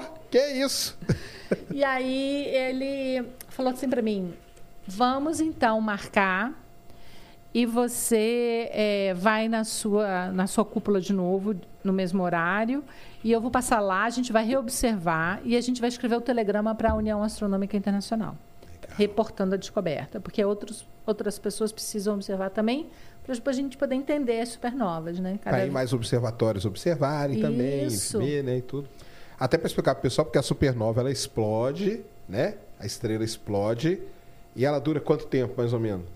Algumas semanas, meses, é, né? Pode demorar alguns meses. Depois apaga de novo, E, né? e aí depois vai, vai apagando aos poucos, né? Tanto que a, a que eu descobri, ela tinha explodido há alguns dias já. Ah, olha só. E aí ela já estava começando a decair. Ah, tá. E aí ele, mas a gente só sabe disso porque a gente observou depois de muitos dias, né? Muitas noites. E aí quando eu estou lá na cúpula esperando é, ele vir, né? Ainda estava até meio, meio com luz ainda, porque é janeiro, então no Chile escurece super tarde, né? Era tipo umas 8 horas da noite e já estava começando a ficar escuro. Ele já tinha ido no telescópio vizinho, um telescópio de 90 centímetros, e feito a imagem. Caramba! Que é, se você fizer um Google aí, Supernova 1997D de dado, né? Acha aí, ó. É essa aí. É, É, na verdade, essa foto não é boa, não. Aquela primeira lá à esquerda é melhor, essa daí. Isso, Aí, que aí tem até, tem até a setinha aí, tá vendo? A setinha lá, ó. A setinha é a supernova. É, então, aí, é, bom, é essa mesmo. A, Já procura outra aqui. é, procura uma outra que tem um campo maior, porque. Ele vai pôr aqui pra você ver. Ups, mais. é, eu não tô vendo uma boa, gente. Que coisa. Ah, e essa outra aí, essa aí, Essa essa, essa mesmo. E eu sei que não é nem tão bonita, mas é você dá para explicar. Aí, ó. Então, a, o azul grandão ali é uma galáxia. Certo. Que é uma Essa galáxia- aqui é a galáxia. É, que é uma galáxia peculiar. Então, ela tem bilhões de estrelas, né? O seu objetivo de estudo era, Era a essa galáxia. galáxia. Tava lá para estudar E isso. ela tem bilhões de estrelas, mas você não está vendo as estrelas individuais, você está vendo a luz composta, todas as estrelas juntas, né? E aí, as outras estrelas que você está vendo aí pelo campo, né? São estrelas da Via Láctea. Que são muito mais próximos Mas que a galáxia. Que a galáxia está a 53 milhões de anos-luz. E aí, uma estrela lá explodiu e ficou tão brilhante quanto uma estrela da Via Láctea. Como se estivesse pertinho, né? O brilho Olha que incrível. compara ao brilho de tudo isso aqui junto, né? Olha que incrível, né? Então, quando ele me mostrou isso, e essa é a única imagem que eu tenho dessa. Mas essa é a imagem que ele fez no outro telescópio, De- no de telescópio 90 de centímetros. centímetros. É. Cara, é a única imagem que vocês têm? É a única imagem que a gente tem. Caramba! é incrível? Incrível isso, meu. Então, aí é aquilo que você estava falando, né? Que a estrela explodiu e depois ela vai meio que desaparecendo, né? Porque é a morte da estrela, Uhum. né? A gente acha que essa supernova aí provavelmente virou um buraco negro, mas a gente não tem certeza. E ela é super importante, essa supernova, tá? Hum. Apesar de eu não trabalhar com supernova, ela é importante porque ela é a- uma das supernovas de menos brilho já observada até hoje. Caramba! E eu detetei na buscadora. Ca- Olha só. Mas é a de menos brilho, e isso é importante. Em astronomia ou em ciência, de uma forma geral, é sempre bom quando é o mais fraco ou o mais forte. Sim, Né? são os extremos, né? Quando são os extremos. É lógico. É, o fato dela ser a mais fraca significa que ela está setando aí o limite de formação de buraco negro. É, exatamente. Então, é a especulação, porque a gente não tem certeza, né, que ela tenha virado um buraco negro, mas pode ser que ela tenha virado um pulsar também. Tudo indica que ela virou um buraco negro. Mas alguém estudou ela? Depois, como que é? Ela, é muito estudada. Ela é muito estudada? Ela é muito Olha estudada. Ela, ela tem muitas citações na literatura. E ela aparece em muitos gráficos por causa disso, porque ela, Porque ela ficou o limite. ela é o limite de, de E luminosidade. até hoje ela é a mais fraca. Ela tem uma outra concorrente, mas ela é uma das mais fracas ainda. Que demais. Então, quando, a gente, quando eu conheço gente que trabalha com supernova, eu Você sempre já- pergunto: você conhece a 97D? Aí, ah, é aquela fraquinha, né? Eu falei, pois é, eu que descobri. Que demais. Isso é muito então, legal. foi porque eu também conheci esse telescópio muito bem. Eu acho que tem também essa. essa Ah, é? Você acha que sim? Acho que sim. Eu tive a perspicácia de, de rodar um instrumento e passar por cima, porque na verdade, Sérgio, é, toda, todas as minhas observações que eu estava fazendo era para passar no que a gente chama de eixo maior da galáxia. Hum, então E- ia passar aqui assim. É, é, tá vendo? A Ok. parte mais brilhante não ia ser nessa aí, porque não tinha essa Ah, coisa tá, tão ia ser forte. brilhante É. aqui, essa parte aqui. E Saquei. aí eu decidi que não, que eu ia passar onde tinha estrela intrusa. E aí eu, eu peguei a supernova, entendeu? Caramba, é. E aí a gente observou mais algumas noites, mas aí depois eu fui embora. E aí ela chama 97D porque as supernovas ganham o ano, né? E se ela é a primeira, segunda, terceira, quarta do ano, no caso é a D é de quarta do ano, né? Saiu no jornal que é do Ilha, mas não é. Saiu no jornal que é de Melo, mas não é. Ah, é? Ah, porque eles eram nome, né? Mas É. não tem, Supernova não tem nome não tem normalmente, mais né? nome, não. Antigamente tinha. Mas é, é, não, é a, a quarta do ano. Então, Agora é o ano e, o, e, e a letrinha que E a significa letrinha. a E ordem. naquela época não se descobria tanto supernova quanto se descobre hoje, né? Então a gente chegava a Z e até passava um pouquinho. Depois do Z começa A, A, A, B, né? Uhum. Começa a repetir o, o- o alfabeto. Mas aí, hoje em dia, tem muitas supernovas, porque com o avanço da computação, a gente consegue comparar imagens tiradas numa noite, na outra noite, e começa a detectar supernova mais fácil, né? E hoje tem telescópios também que são específicos para isso. Dedicados Que a eles ficam isso. varrendo, né? E aí na hora que eles veem alguma coisa piscando, que é, o pessoal chama de transiente, né? Isso, E aí eles já soltam um alarme, né? Soltam um... exatamente. É um outro sistema hoje, né? É, hoje é muito diferente do que era antigamente. Então, foi, Mas você acha que foi que uma jogada de sorte? foi uma jogada de sorte com um pouquinho de perspicácia ali, curiosidade. E, e eu, eu acho assim, super importante estudar supernova, sempre achei. Mas eu tinha feito já uma pergunta para mim mesma, para mim mesma e para uma outra estudante, já há muito tempo antes dessa descoberta. Eu era um estudante na USP, eu estava com a Thelma, a Thelma, inclusive, era também estudante de doutorado do mesmo orientador, que o meu orientador foi o Ronaldo de Souza, da USP, né? E nós estávamos conversando como é que seria uma supernova numa outra galáxia. A gente, a gente começou a papear, a gente estava conversando, né? E a gente começou a imaginar mais ou menos como é que seria. Então eu já tinha feito essa, essa, essa Uma visão, assim. visão, né? é Saquei. uma coisa mental mesmo, né? De como seria. E aí, um- alguns anos depois, vou lá, veio o negócio. Então foi muito legal, foi bacana, mas custou para cair a ficha. É, imagino. Só caiu a ficha quando eu vi isso. Ah, é? Ah, quando você viu no outro dia a foto que o cara, que o italiano fez lá no outro telescópio. É, e ele chega assim com um papelzinho É. e ele fala assim: aqui, ó, a supernova. Aí eu olhei assim: o quê?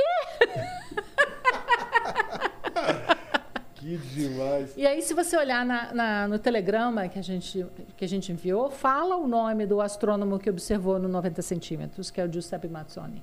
Entendi. Então, porque ele era o observador no telescópio e ele pediu licença para ir lá observar um- uma supernova que tinha sido acabado de ser descoberta. Mas mesmo tendo só essa foto, a imagem dela na hora que você viu no olho, assim, ali no campo, nunca sai dessa cabeça, né? Não. Jamais, né? Claro que não. Você vê aquele e eu pontinho. tenho as anotações que eu fiz no dia, né? Caramba. Não escreveu o UOL ali do lado, não? Só... Não, não, mas eu escrevi assim: objeto estranho no eixo maior, porque ali era o, o Certo. eixo maior. Aham. Objeto estranho no eixo maior. Aí eu escrevi SN e, e- Interrogação. interrogação. Caramba! Olha só que demais, viu?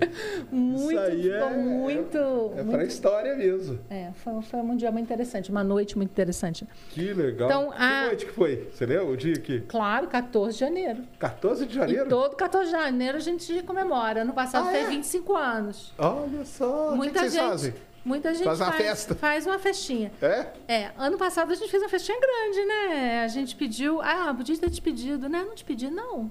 O quê? Você não, respondeu. Vai ver que eu te pedi. não pediu, não. O que, que era? Eu pedi para as pessoas falarem dela e para mandar vídeo falando. Teve assim celebridades falando da Supernova. Ah, é? É, Fábio Pochá me mandou um vídeo Que bacana. legal, olha só. A Tabata Amaral me mandou um vídeo. Olha aí, ó. Foi muito legal, foi muito. Teve muita gente que mandou, né, André? Foi muito bom. Não, mas é uma baita de uma. É. Deve ser um negócio sensacional. Mas eu acho que, que o bacana também foi que me trouxe essa, assim, essa, esse prazer de fazer ciência que eu estava começando a esquecer. Sério? Tá É. meio desanimada nessa época? Tava, porque a vida de pós-doc é muito dura, É né? complicado, né? Você E vai você ficando não- ali naquele, né? Naquela Você não tem coisa. certeza vai ter emprego, né? Então foi, foi uma assim uma, uma sacudida. Entendi. Veio na hora certa, né? Veio na hora Pra- certa. E aí, 97 é um ano bem legal, né? Porque também é um ano. Eu não sei como eu consegui fazer tanta coisa em 97. Porque teve a Supernova em janeiro. Em abril, eu fui pro Hubble. Olha só. Aí que é legal demais, né? Em julho, eu casei. Olha aí. Olha só. Com aquele cara Com o cara lá do sanduíche. Exato. Com o cara do misto quente lá no observatório.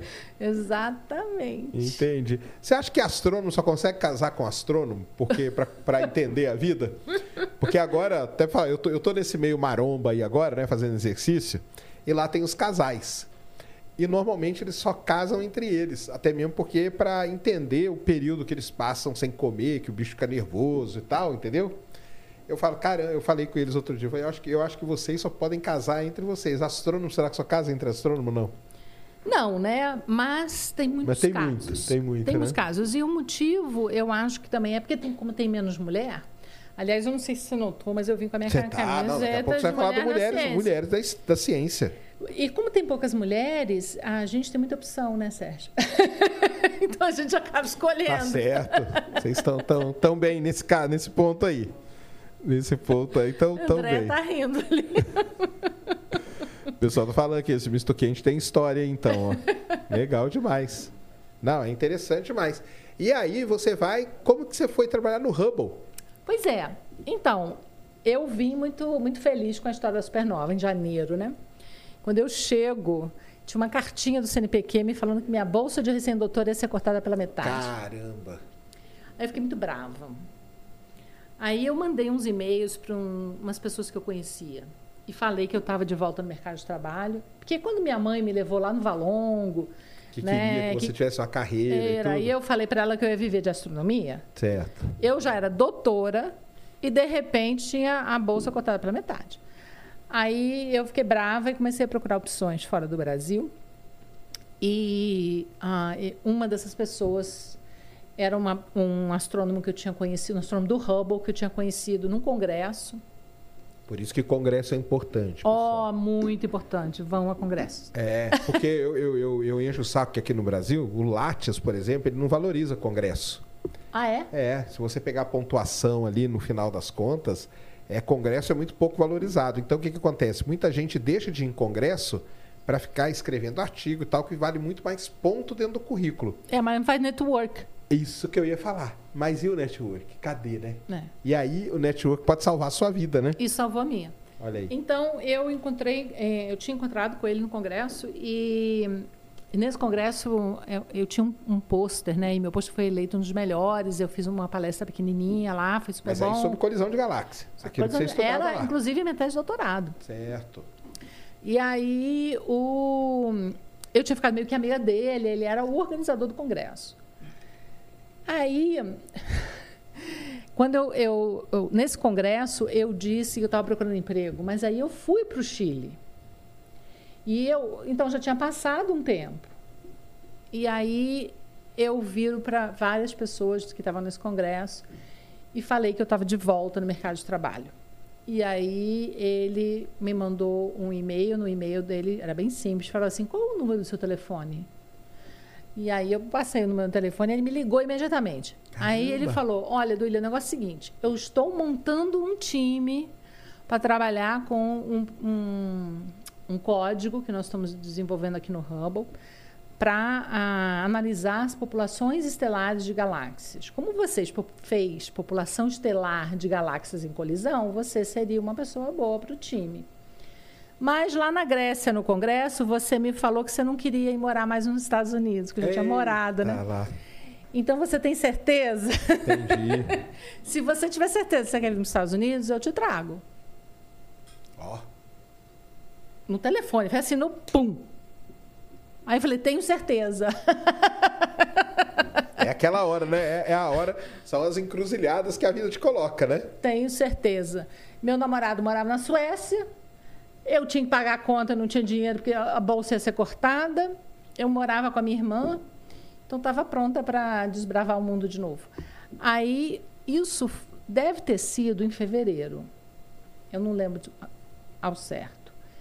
Em abril eu já estava nos Estados Unidos. Olha só, foi rapidinho mesmo. Foi muito rápido. Em dia 24 de abril, eu me mudei para os Estados Unidos. E aí, era para trabalhar nesse código, né, que chama Starburst 99. A gente tem um, um- um nome para ele. Foi publicado no ano de 1999. Então, de 97 a 99, eu trabalhei 24 horas por dia nisso. Quer dizer, não 24. É, provavelmente 20 horas. Caramba. As outras quatro eu trabalhei num outro projeto, que é o projeto do Campo Profundo. Isso, isso aí que eu quero chegar. No campo profundo. Então, a... eu devo a minha carreira a esse senhor, Klaus Leider, que, Que te- abriu uma janela para mim, assim, incrível, acreditou e apostou em mim, e, e eu sou muito, sou muito grata a ele, ele é meu amigo. Tá nós- vivo ainda. Tá vivo, e ele não é muito mais velho que eu, não. E ele... Somos vizinhos, Ah, é? é, temos, ah, moramos duas, duas quadras um do outro. E vejo ele com uma certa frequência, ele me convida muito para ir nos painéis do Hubble, porque ele é um dos organizadores do Hubble. Que legal. E o Klaus foi realmente um, um, uma pessoa, é realmente uma pessoa muito importante na, na, minha vida, né? E depois ele chegou a ser o nosso padrinho de casamento. Aí, ó, mas tinha que ser, né? Aí tinha que ser mesmo.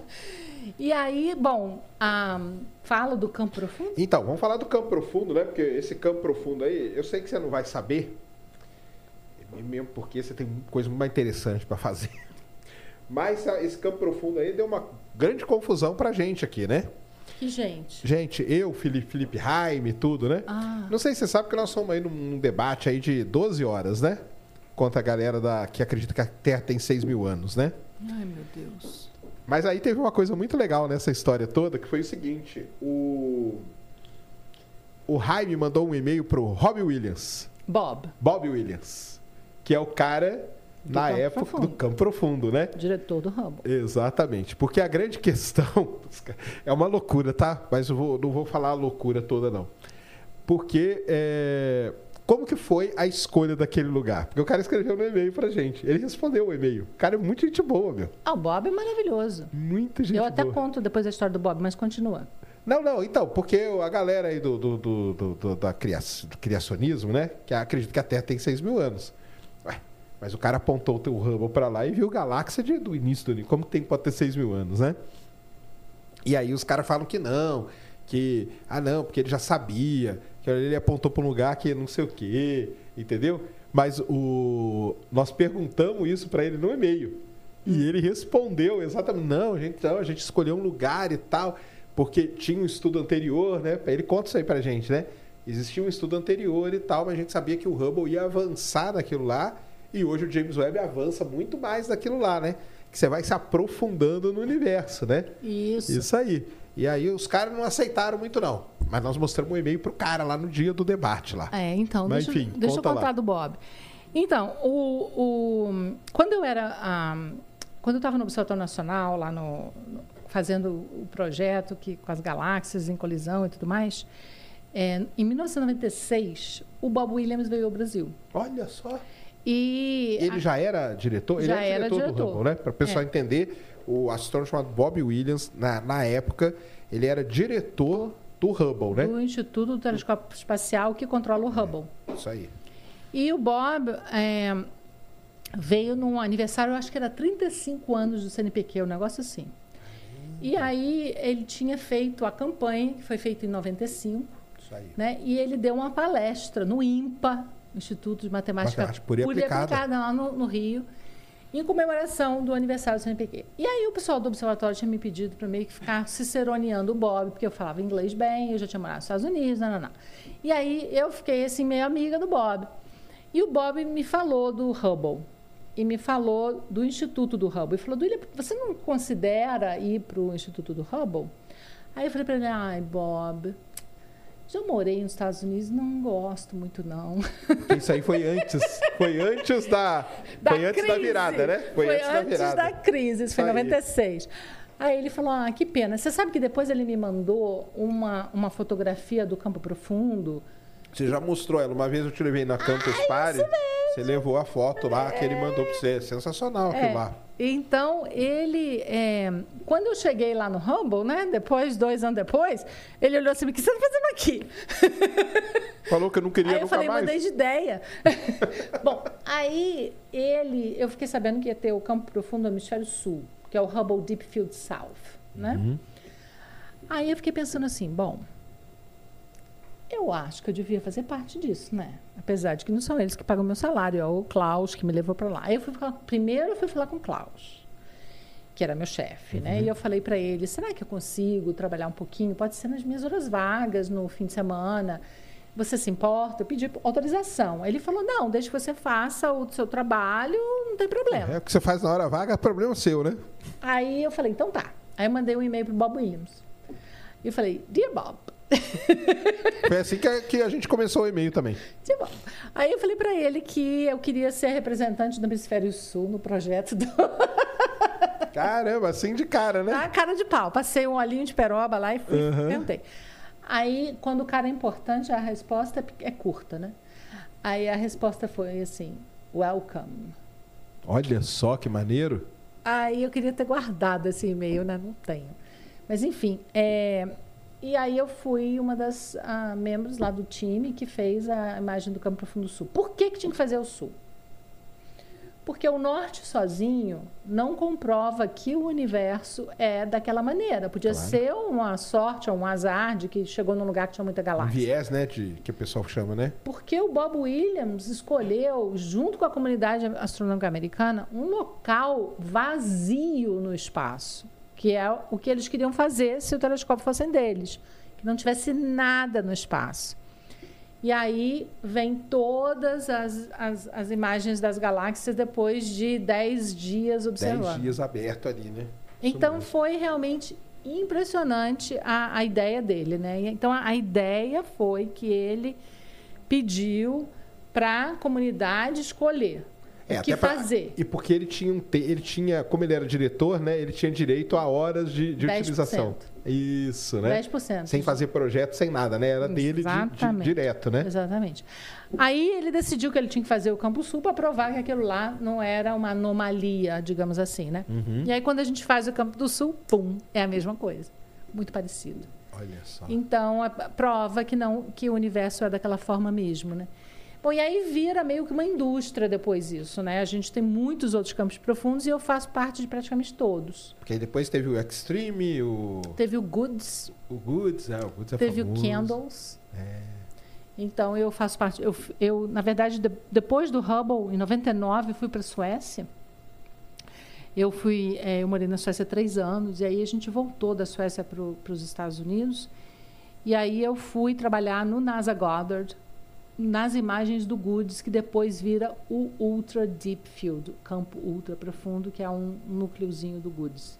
Mas eu fui contratada pra, por causa da minha experiência com o campo profundo do Sul. Entendi. E eu mandei novamente aquele famoso e-mail pedindo emprego. E aí, que é- tinha sido uma pessoa que eu tinha conhecido na campanha do Hemisfério Sul. E que a gente tinha decidido que a gente queria voltar para os Estados Unidos, eu e meu marido, né? Então, aí no final, a- um dos astrônomos do NASA Goddard decidiu que ia me, me contratar e me contratou. Que legal. E eu vim eh, em 2002 de volta e nunca mais Nunca mais saí, largou, né? Nunca mais saí. Já sou, nessa época, já também afiliada à Universidade Católica. Porque aí, você, eu sei que você quer saber como é que a gente vai parar na NASA, né? É, pessoal que, que gosta de saber. Porque, até que você falou aí, né? O NASA Goddard aí, ele já é um instituto. O Hubble, ele já é ligado à NASA, né? De certa forma. É, o Hubble é da NASA. É né? da NASA, né? O telescópio Mas aí é eles criaram o STSI, né? Que é o Isso. Space Telescope Science Institute. Isso. Que é esse que o Bob era o diretor, né? Isso. Esse instituto ele foi criado para cuidar do Hubble, né? Isso. No caso.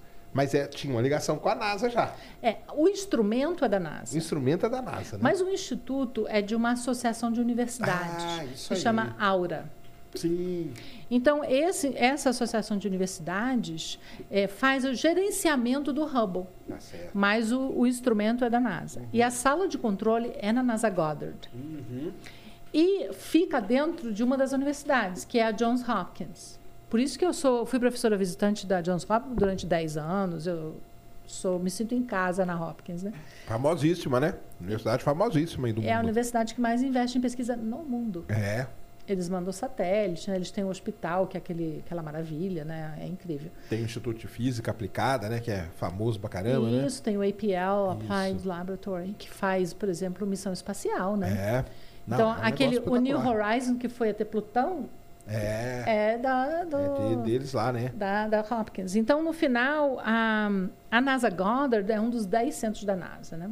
Isso. Então, a, que é o que maior deles é a NASA Goddard, 10 mil, as- 10 mil pessoas. Não são todos astrônomos, né? A maioria é técnico, engenheiro, não é astrônomo.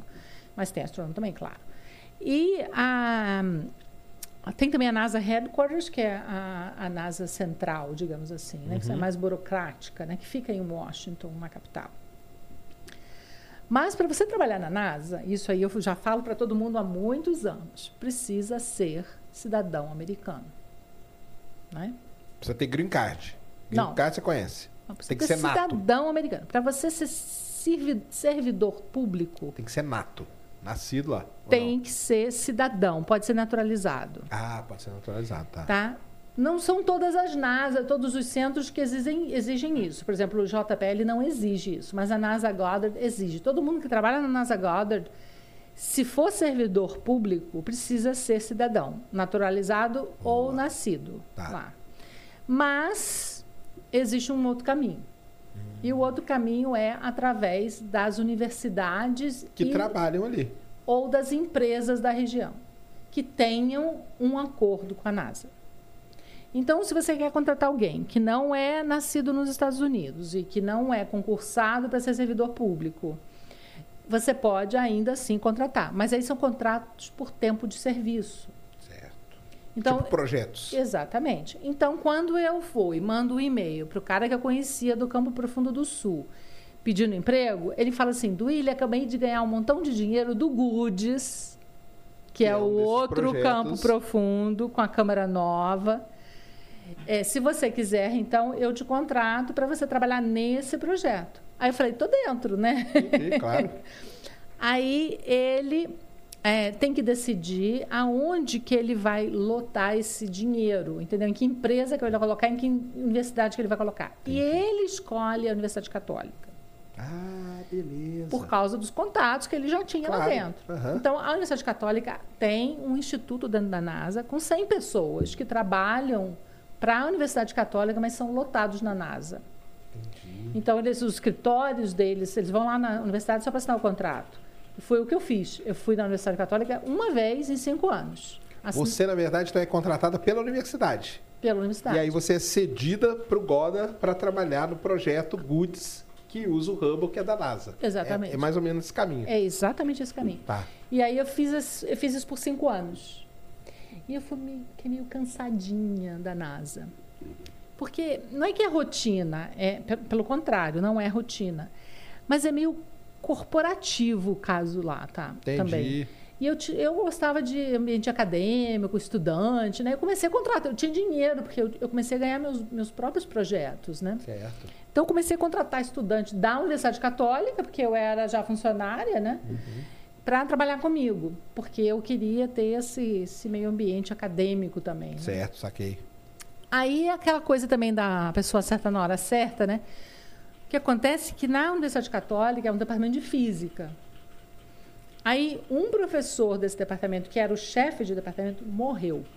Caramba! Abriu uma vaga. Olha só.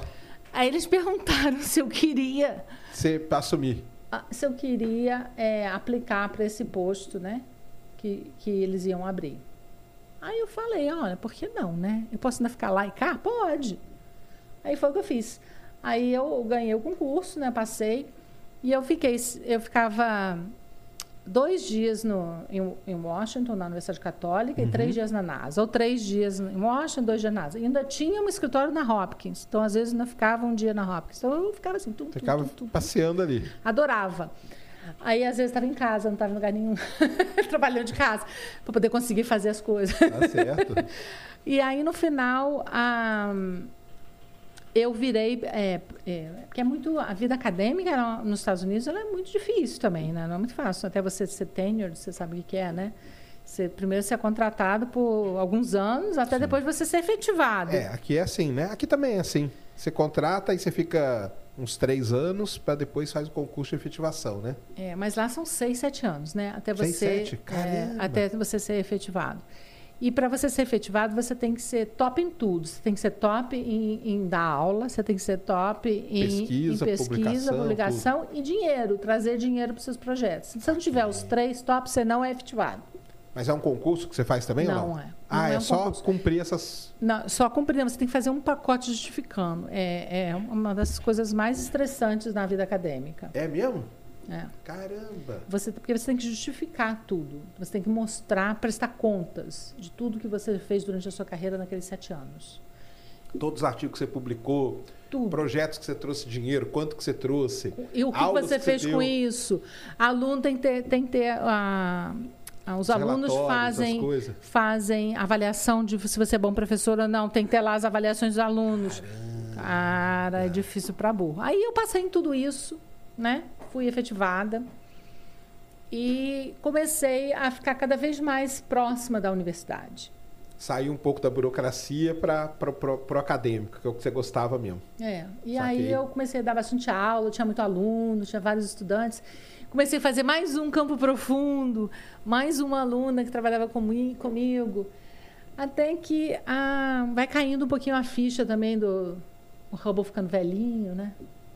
Foi, Tamo- foi tamo- ficando, mas ainda tem, tem queima, Estamos né? esperando o James Webb. E o James Webb nada, né? Estamos nessa, esperando o James Webb. Estamos esperando o James Webb. Foi mais de 10 anos esperando o James Webb. Quando você, quando você chegou lá, já se falava do James Ainda não, né? Ou já? Já, Já, né? Já se falava do James Olha, Webb. né? eu tenho uma foto de 2007. O, Estão me falando ali que tem essa foto aí de 2007, Tem? se alguém quiser. Tem, na, tem na internet? Ah, manda aí pro Cris. Então, tem uma foto de 2007, que é lá no NASA Goddard, de uma maquete do James Webb em tamanho 1 por 1. Caramba! Tá? É 2007, a gente é muito Tipo, tempo atrás. iam lançar dois anos depois, né? Vamos Pois é. assim. Já estavam fazendo propaganda, a maquete ia viajar para os Estados Unidos. Né? Caramba! Então, a- quantos mais campos profundos eu ia fazer? Já estava meio cansada, né? E o James Webb não estava vindo. E aí eu decidi que tinha muitas outras coisas que eu podia fazer. E a- o reitor me perguntou se eu estava interessada em ajudar a universidade a ficar uma universidade mais forte em pesquisa. E aí eu decidi que eu, que eu ia me juntar à reitoria. Ah, olha só que legal. Então, eu sou vice-reitora desde 2016. Que demais. E aí agora veio o James Webb, mas agora eu continuo na reitoria. Entendi.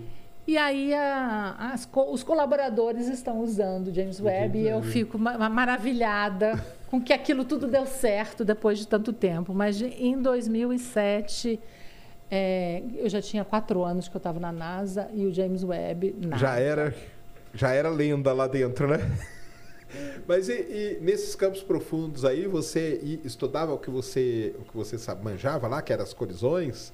Não, Ah, na ou não? verdade, a minha, a minha estudante, a Amy, Amy Soto, ela fez a tese dela usando o último campo profundo que a gente chama de UV-UDF. É, o- é o, o ultra, o campo ultra profundo no ultravioleta. Então a gente adiciona a cor azul no, no campo profundo. E a ideia é tentar entender como que os discos, né, onde tem os braços espirais, se formaram, porque é, a gente quer entender a história da Via Láctea, né? Então, tem umas coisas que a gente chama de clumps, que são pedacinhos do disco, né, que a gente acha que migram durante a formação do disco, que compõem entendi. o disco, os braços. E a- isso poderia ser visto no ultravioleta, essa que era a, a suposição. Né? Então, a Amy faz uma tese de tentar identificar esses clumps no ultravioleta, e ela identifica. Caramba, que legal. Então, a gente eh, tem ainda um projeto, eu e ela ainda estamos fazendo um projeto assim, mas isso já foi a tese de doutorado dela, e agora ela começou a botar na história buraco negro supermassivo. Então, a ideia é o seguinte: vamos selecionar todas as galáxias que a gente sabe que tem um buraco negro supermassivo, vamos olhar no ultravioleta em diferentes épocas, para ver se esses clumps estão migrando lá para dentro do buraco negro. Ah, Olha aí, que legal. Por enquanto, não achamos nada, não, mas estamos procurando. Tá procurando, né? e aí cada... e até- Aí, ó. Gente, é essa calça aí de 2007. Caramba, 2007. É, tá igualzinho que eu me, como ele era mesmo pra ser. É, pois é, mas isso aí é um. Isso aí é lá no- nos pátios do, do Goda. Do Gorda. Aquele prédio lá atrás Hum. é o, o Building One, eu acho que é. É o prédio onde tem o centro de controle do Hubble. Ah, olha aí. Ah, Que eu- demais, mano. É bem antiga mesmo a, a fotinha. É. Grande James Webb. Quem diria que deu certo, né? Pois é. Nossa senhora, que desespero que foi esse telescópio. Né? Esse foi desesperador mesmo. E o John Mather, que é o, o- era o, o, o investigador principal do projeto, imagina o estresse. Nossa senhora. Porque se esse negócio não dá certo, gente. Igual o Hubble, né? Que não deu, né? Né? Quando Mas- subiu o Hubble, subiu com aquele problema, né? Mas lá não dava para É, consertar, né? lá não dava, exatamente. Por isso que era todo o cuidado, né? E máximo de cuidado com o James Webb, né? É, e foi muita coisa inventada, né? E, a última vez, o último teste, rasgou a, Rasgo. Não, fez, teve. Nossa senhora. rasgou a tela. Eu, eu li aquele, o relatório inteirinho. Hum, E tem. Ligaram na tomada errada. eu sei. Ligaram na tomada errada. O dia que eu li isso, eu falei, não, não é possível. É. Chacoalharam ele lá naquele teste, lá caiu uns parafusos. E aí, o que, que esses parafusos a gente faz, né? É igual quando você desmonta coisa em casa, sobra Sobrou parafuso. parafuso. Ah, junta aí. Vamos, vamos, vamos assim mesmo. Não vai fazer falta, não, né? E lá no. E até aqui no. Na Guiana ainda arrebentou um anel lá na hora que ele estava lá, que a galera arrepiou na hora, né? Mas eu acho que foi a males que vem pro bem, entendeu? Porque teve que fazer um negócio um pouquinho mais resistente também, porque estava muito frágil, né? É. E aí ah, deu um atrasinho, mas foi, foi bom. No final, acho que, que valeu a pena ter sido. Eu fiz de tudo para ir ver o lançamento dele. Tudo. Ah. Tudo que você pode imaginar. Não só eu, eu consegui arrumar uma turma. Eu ia numa excursão, para montei uma excursão. Ai, não foi? Não fui porque acontece. Tava no meio da pandemia Ai, é verdade. E a primeira coisa que aconteceu foi que cortaram o voo São Paulo-Caína, que é a cidade lá que recebe os voos. E não tinha como ir, a não ser que você fosse por via rodoviária. É longe pra burro. É longe, então. Mas aí a gente tava tudo planejado. A gente ia pegar em São Paulo o avião, ia para Macapá. Em Macapá a gente ia pegar o ônibus e ia atravessar a ponte E aí é lá de- na Guiana, né? lá na Guiana. Ia atravessar a ponte para entrar na Guiana. E lá na Guiana tava beleza. Tô todo mundo com vacina, todo mundo bonitinho e tal. Tinha que chegar numa hora tal na ponte para poder atravessar. E lá dentro tava tudo certo, tudo bonitinho. E iam 15, 16 pessoas comigo. Tudo perfeito, tudo pago e tal. Na véspera, o cara lá da Guiana manda e fala o seguinte: Cara, você precisa depositar 150 mil reais na minha conta para eu estar lá na ponte te esperando amanhã. Eu falei, cara, aí, aí não dá, né? Uau! o cara era um guia, era um guia turístico? É, é, porque você só podia atravessar a ponte com esse guia de lá. Tinha que ser um cara da Guiana, não podia ser outro cara. E ele queria um essa grana toda. Ele queria a grana adiantada, entendeu? Hum. Aí eu falei, e aí, pessoal? Eu falei com o pessoal, a gente tinha um grupo, eu falei, cara, não vamos dar, porque aí chega lá, o cara não tá lá. Acabou, né? É, e era provável que não estivesse. Né? Provavelmente não ia estar. Então, só tinha um outro jeito de ir pra Goiânia. Era você pegar um avião pra Paris. Em Paris você voltava, entendeu? É, mas aí não, né? em plena pandemia também, Então né? foi, pô, mas eu fiz de tudo pra ver o tal do James Webb, viu? Mas. Mas vamos agora você está curtindo aí. Vamos esperar o. pra- Agora tô, né? Agora eu posto vídeo todo dia do James Webb. O pessoal até me chama de James Webb. Porque é legal demais, né? Nossa, como é lindo, né? Porque, é, voltando na- no campo profundo lá do Bob, Uhum. muita gente, eu leio aí o pessoal, muita gente escreve e fala que aquela lá, se não é a Uhum. melhor ou maior ou mais importante foto da astronomia, é uma das, né? Você É, concorda? Fala, fala, inclusive, eu, eu dou aulas, quando eu dou aula para meus alunos, eu falo isso também, e eu falo para eles, gente, não sou eu que estou falando, é o Google. É a imagem mais importante tirada pela humanidade. É, é isso aí que o pessoal fala. E- Como você concorda com isso? Eu concordo. É? Eu concordo. Porque a- é uma imagem que te transporta né, no- nas profundezas do universo. E a gente não tinha isso, esse conhecimento antes. Né? Então ela é, ela é assim, transformadora mesmo, reveladora. Né? E o Bob, ele, ele é um cara visionário também, porque ele, pela primeira vez, juntou uma comunidade que era completamente não, não é, colaborativa, digamos assim. Tretada, para dizer melhor, na- em bom português. Ele conseguiu. Igual, ah, o meio acadêmico, galera, não é mole, não. Diz aí, do William. É, exatamente, uma competição muito grande, né? Claro. Então ele conseguiu unir a, a comunidade em torno de uma causa, digamos assim, né? Uhum. E depois disso ficou muito mais fácil fazer pesquisa em, em grandes equipes. Ah, então tem essa parte também. Com certeza. Além da imagem em si, tem esse lance da, da- Na- do pessoal, né? Tem, tenho certeza que foi nesse momento que houve uma. Porque os físicos já faziam, os físicos de partículas já têm essas grandes equipes, mas os astrônomos não. Então ali começa os grandes projetos. E, e realmente o Hubble, a gente tem que tirar o chapéu para o Instituto do Hubble. E eu sempre vou, né, na, na- eu faço parte dos comitês de avaliação das propostas, porque para usar o Hubble, Sérgio, não sei se você sabe, né, mas pra, você tem que mandar uma proposta. É, explica isso aí pra gente, então, para até o pessoal entender. Porque muita gente pergunta assim: ah, é, eu posso. O Hubble vai, vai apontar para tal lugar? Entendeu? Ou o James Webb vai apontar para tal lugar? Porque explica pro pessoal, porque tem, tem projetos, igual aquele que a gente falou, que o telescópio fica varrendo o céu, né? Varrendo o céu e guardando o dado num, num storage da vida aí, né? Tem esse tipo. Esse é um tipo de, de É, coisa com, que tem. com os espaciais, não. Não, com os espaciais não, mas aqui em terra tem, né? Tem, tem. Isso. Mas o, o- com- geralmente, quando o telescópio é muito competitivo, né, ele não fica fazendo varredura do céu, né? Ele vai Sim. fazer é, alvos, né? Ele vai observar alvos.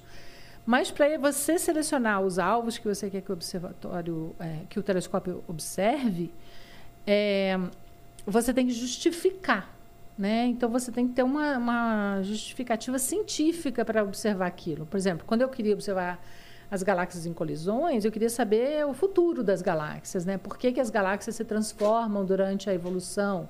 E como que a nossa galáxia virou o que ela é hoje? Você tem, você tem que justificar o motivo que você está Tem que fazer um projeto, né? e aí você tem que selecionar os instrumentos que você quer usar, porque tem mais de um instrumento, tem, tem todo um. O tempo de observação Tempo que você observação, pretende, filtros e. A época assim. do ano, tudo. Você tem que fazer tudo, né?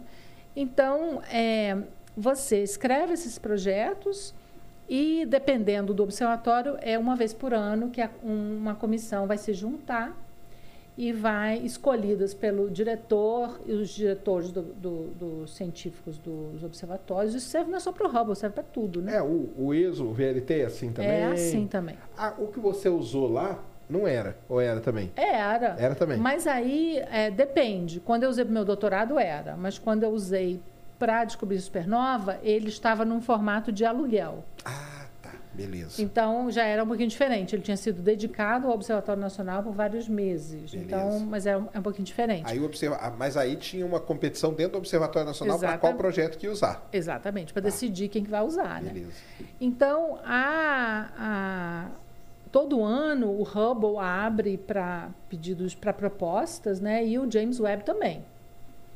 E aí a- as pessoas que são, digamos assim, os experts nos assuntos, né? São geralmente tem é dividido em, em vários grupos, né? E eu geralmente faço parte de um deles.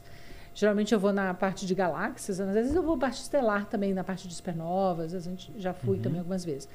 Mas aí essas pessoas sentam e leem as, as propostas. Geralmente são umas 30, de 30 a 50 que a gente tem que ler.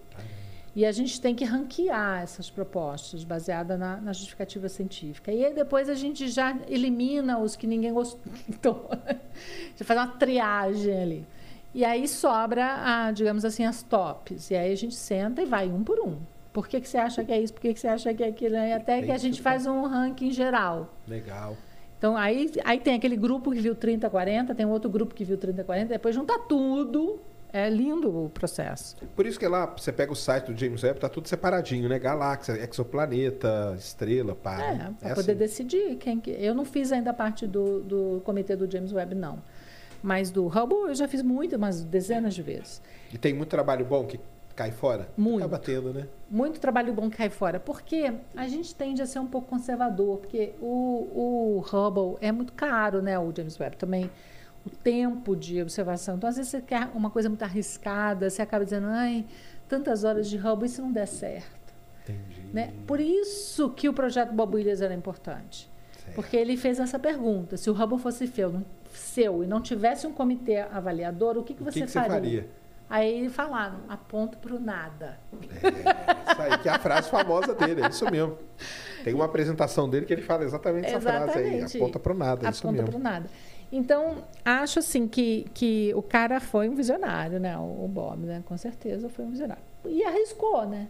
Mas a gente, quando está no comitê, a gente pensa duas vezes antes de arriscar, né? Certo. Agora, existe um- uma tendência de, de apostar um pouco em ciência que é um pouquinho diferente, vamos dizer assim, né? Principalmente que o Hubble já está meio velhinho, então tem que ter. Já está bem velhinho, né? Bem Então, então tem que ter um, um, digamos, uns projetos alternativos, né? Mas, É, agora que tá no fim, né? Vamos podemos dar uma, uma arriscada ali, né? Não vai fazer. exatamente. É. Você acha que qual coisa é o fim do Hubble? Você acha que alguém vai trazer ele de volta? Não. Não vai? Não. É mesmo? Não tem como. É, né? Mas sabe que na última missão colocaram um ganchinho nele lá atrás, né? Mas não adianta. É. Só se ressuscitar o ônibus espacial, né? Vai lá buscar ele. É, não tem jeito. E não vale a pena. Não vale, né? Não, porque você vai arriscar a vida humana, né? Porque cada vez que você sai da atmosfera é, e voltar, é, é, tá arriscando, né? Então, Mas você acha que ele vai ser deorbitado, vai queimar? Acho Porque não, eles têm tenho medo do certeza. espelho, né? Porque o espelho talvez não queime todo, né? Não, ele ah, é planejado um- uma missão robótica para fazer um crash control, né? Um- Ah, então tá. ele vai. Tipo, serrar o espelho. Não, Não? Não. É você é, vai com uma certa velocidade você tem certeza que aí ele vai cair no Queimar mar. mesmo. Ah, tá. Vai cair no mar. Entendi. Pra não cair em qualquer lugar, né? É, e também com uma certa velocidade que não sobe pedaço muito grande, porque a gente não quer que ninguém vá lá pegar pedaço do Hubble para botar no eBay, né? Verdade. Ou cai na cabeça de alguém e mata alguém. né? Exatamente. Então, existe essa preocupação. Então, a gente acha que. Eu tenho certeza que ele vai. E é isso que vai acontecer mesmo. vai ser deorbitado. Mas ainda vai demorar. Vai? Vai. É mesmo? O pessoal diz assim, que ele, que ele trabalha quantos anos mais ainda? Mas os três, quatro. Ah, é? É. Caramba. É, o Hubble é danado, né? E aí, uma, uma coisa que o pessoal sempre falou, né? Eu, eu nunca concordei, né? Que é aquele negócio da substituição, né? Porque, na verdade, não é, né? O James Webb e o Hubble, eles Ah. acabam sendo complementares, né? É. Mais do que um substituindo o outro, né? Não é um substituto do Hubble. Não é, né? Ele só faz a ciência do Hubble lá nas altos redshifts, porque, nas altas distâncias. Por quê? Porque o Hubble eh, não tem eh, detetor infravermelho. né? Isso. e o James Webb tem. Como o universo está em expansão, né, a luz visível ela acaba indo correndo para o infravermelho. Então, o que o Hubble vê de luz visível aqui, o James Webb está vendo, mas nas altas distâncias. Então, ele só é o Hubble nessa hora. Fora Entendi. disso, ele não é. Ele, e, e ele faz muitas outras coisas, né? Também mais, mais próximas, né? Por exemplo, os exoplanetas. Mas o James Webb, eu brigo com isso porque eu lembro da história do James Webb desde o dia que eu nasci, praticamente, na NASA. O James Webb foi feito para observar o universo distante. Esse negócio de exoplaneta, isso é uma carona que eles pegaram. Entendi. Veio muito depois, né? Veio muito depois. Porque é um projeto antigo, né? A gente não tinha esse tantão de exoplaneta aí, não tinha Kepler, não tinha nada disso. Então, E aliás, o Hubble ele tem um papel muito importante nisso, porque embora ele não descubra exoplanetas, né? Eles começaram a usar o Hubble para fazer aqueles estudos de espectroscopia da atmosfera, né? Para detectar planetas com virou assim, né? Descobre o exoplaneta, o Hubble descobre que ele tem atmosfera e aí passa para o James Webb para ele analisar é, direitinho, pois né? é, mas essa que é interessante, né? Eles são complementares, né? Isso. E, e sempre teve essa, essa, essa ideia dos dois é, é, serem é, coexistirem na mesma época, né? Porque um ajuda o outro, né? O, o Hubble não faz tudo que o James Webb faz, o James Webb não faz tudo que o Hubble faz. Eles Exato. se complementam. Complemento mesmo. Então, a, a, é uma parceria perfeita. É isso mesmo. E tem que, né, na astronomia, acho que é isso mesmo, né? Porque aí depois vai ter os telescópios de ultravioleta, vai ter os de ondas de rádio, né? E E não, o- vai ter o Roman, né? O Roman, né? Como que tá? Cê- Roman Vocês tá- ouvem falar dele lá bastante? Muito. É? É o telescópio da vez. É o telescópio da vez? É. Daqui uns seis anos tá lá. É É mesmo? menos até, se duvidar. Será? Ah, É, você ele sabe é da mais- história? Não, como que é? Não, eu sei que eles ganharam. A NASA ganhou É.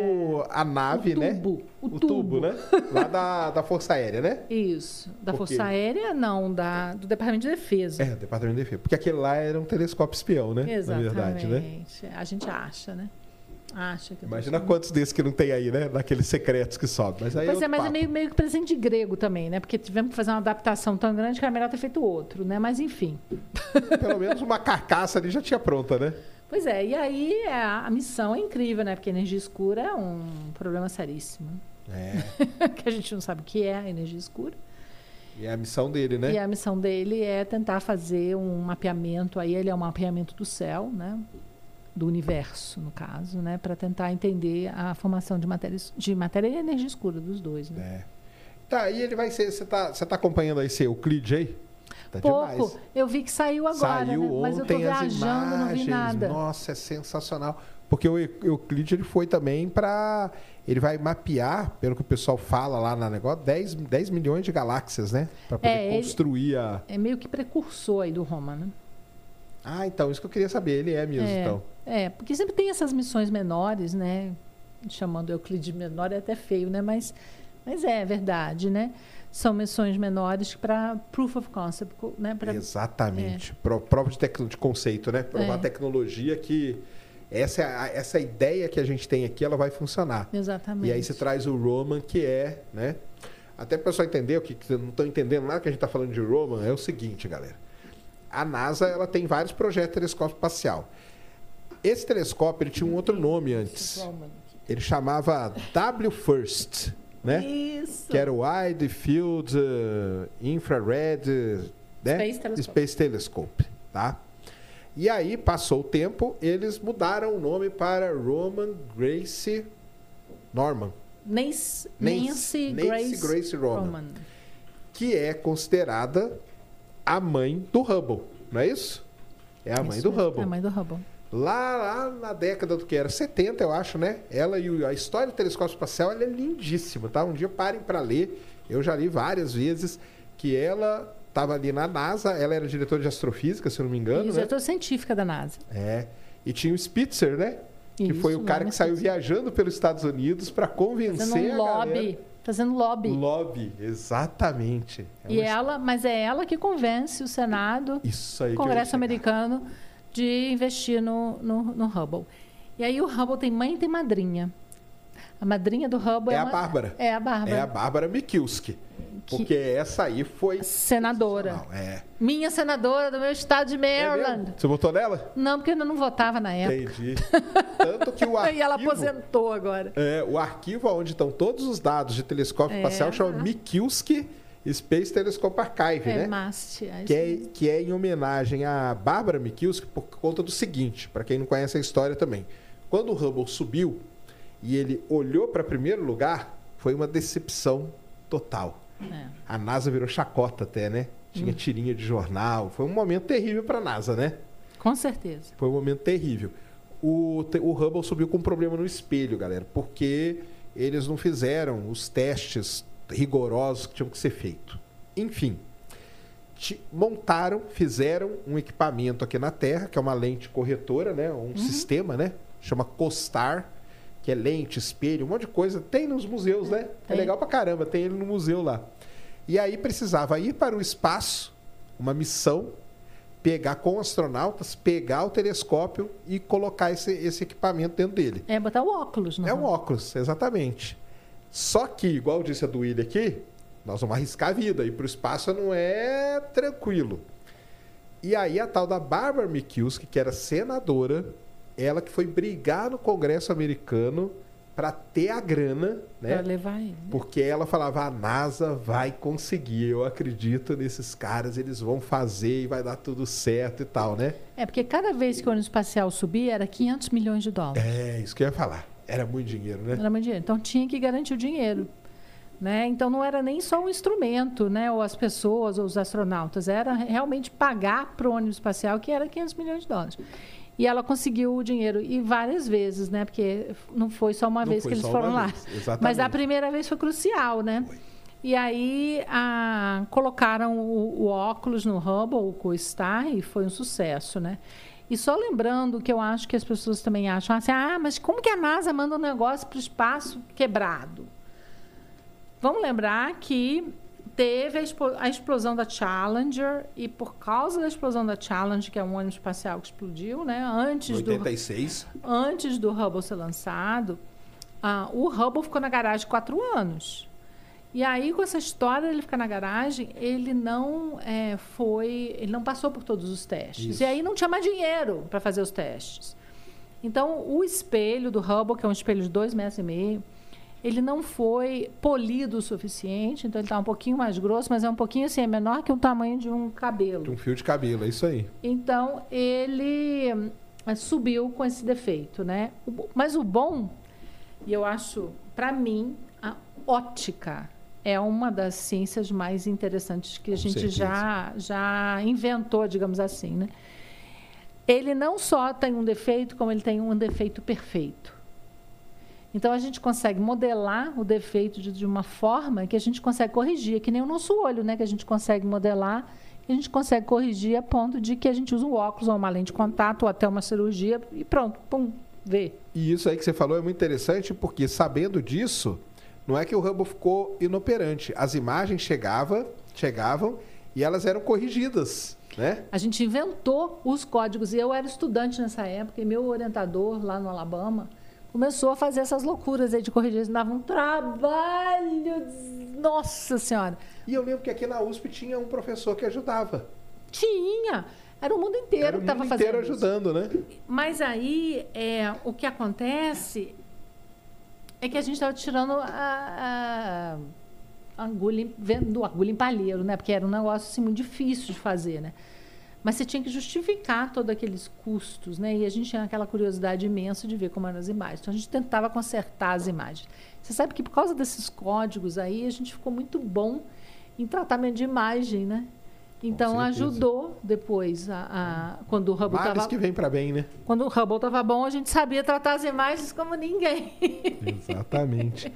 E só para terminar a história da Bárbara, é muito emocionante quando ela tá lá no congresso da Sociedade Astronômica Americana, Ah, né? É... E aí eles vão mostrar a imagem. Pô, é legal pra caramba.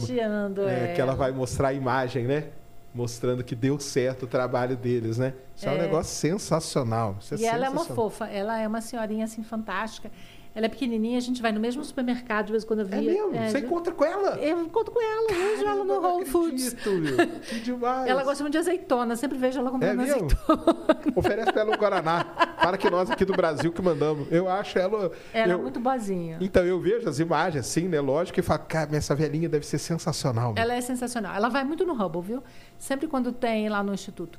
Sempre quando tem alguma coisa, convidam Ela é ela. super respeitada, então. E ela vai muito, ela vai muito lá.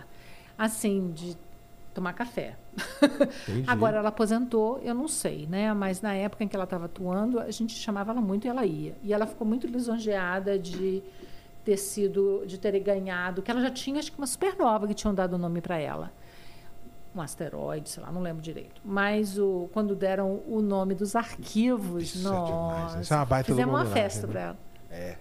E a Nancy também. A, A Nancy, Nancy. a última vez que vi a Nancy morreu já, né? Mas a Nancy.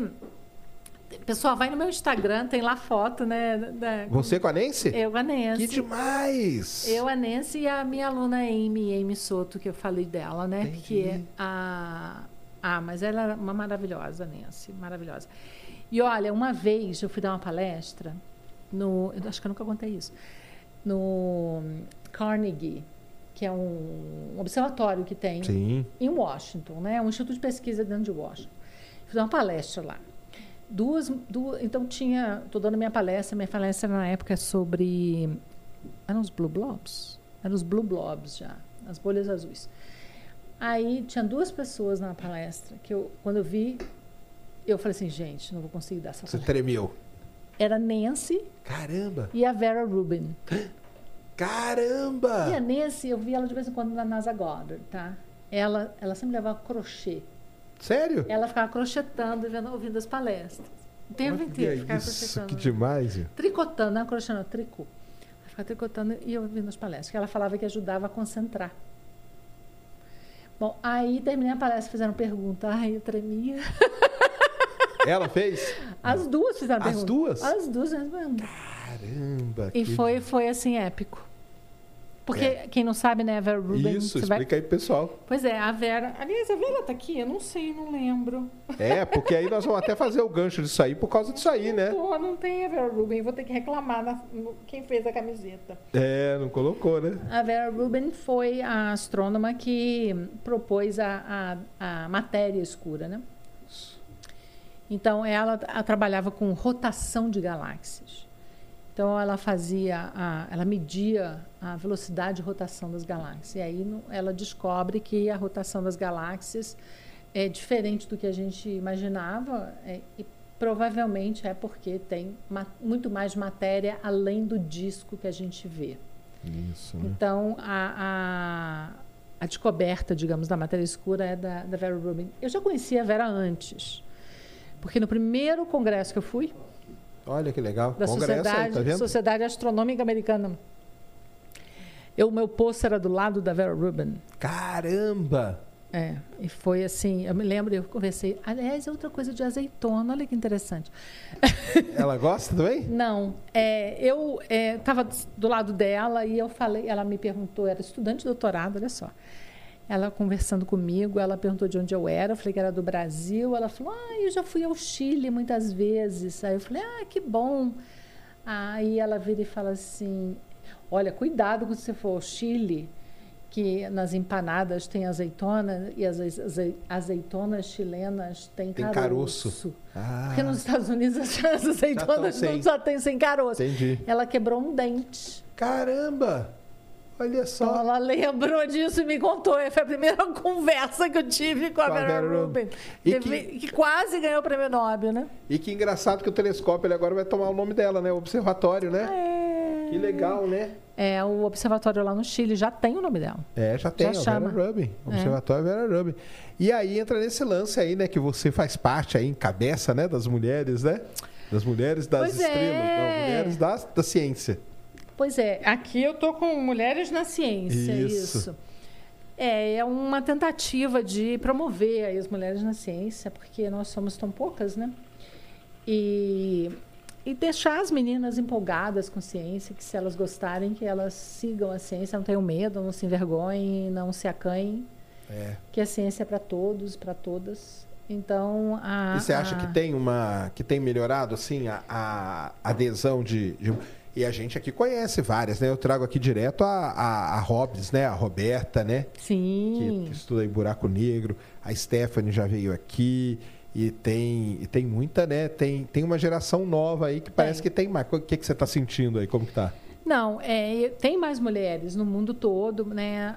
O que acontece é que a progressão das mulheres na carreira não é boa, não é, é muito lenta. Entendi. Então isso a gente vê um número maior de mulheres de- na mais jovens, né, digamos assim, de, do que quando eu entrei. Uhum. Mas ainda assim o número de mulheres é, professoras já adjuntas, titulares, Entendi. é muito pequeno. Que já deveria já deveria ser maior. E você acha que é o quê que, que faz isso? É complicado a gente dizer, porque até porque eu acho que depende do país, depende da sociedade, Certo. né? No Brasil, eu não sei por que, que a- a- é assim, né? Em muitos países tem a ver com um apoio da família. Porque a- se a mulher começa a ter filhos, ela, ela se atrasa e ela acaba se desmotivando Saquei. né? E isso não deveria se passar, né? Mas acaba acontecendo. No Brasil, acho que tem um problema financeiro, tem um problema de, de continuidade depois na carreira, né? Se você para, é difícil voltar. É, tem toda essa parte de concursos, né? É, é complicado, não abre concurso sempre. Então, acho que é isso que é o desmotivador. Mas a, a gente vê as mulheres entrando, entrando, mas a gente não vê elas ficando Entendi. e progredindo na carreira. Depois de um certo nível, aí começa a cair muito o número, elas né? desaparecem. Olha só que coisa. E isso é no mundo inteiro. Né? E a gente tenta entender o motivo e ter certas medidas. Por exemplo, a Sociedade Astronômica Americana é muito atuante nisso. E ela, por exemplo, agora ela tem bolsas para as mulheres irem com os filhos, com os bebês, para as reuniões da Sociedade Astronômica Americana. Então, elas pagam babás para as mulheres poderem ir. Entendi. Porque aquela coisa de ir no congresso é importante, né? Porque, é lógico. É ali porque que senão- tem a- o network, é ali que você conhece, sabe o que você está fazendo, né? Inclusive, na reunião da Sociedade, Sociedade Astronômica Americana, tem entrevistas de trabalho. As pessoas anunciam trabalho lá e tem fila para fazer entrevista. Que legal. Mas aí a mulher está com o recém-nascido, está amamentando, acaba não indo e perde o bonde, né? Então, a, a sociedade começou com essa campanha agora de levar as mulheres com crianças e, a, a- e homens com crianças também. Uhum. E aí pagam para as babás.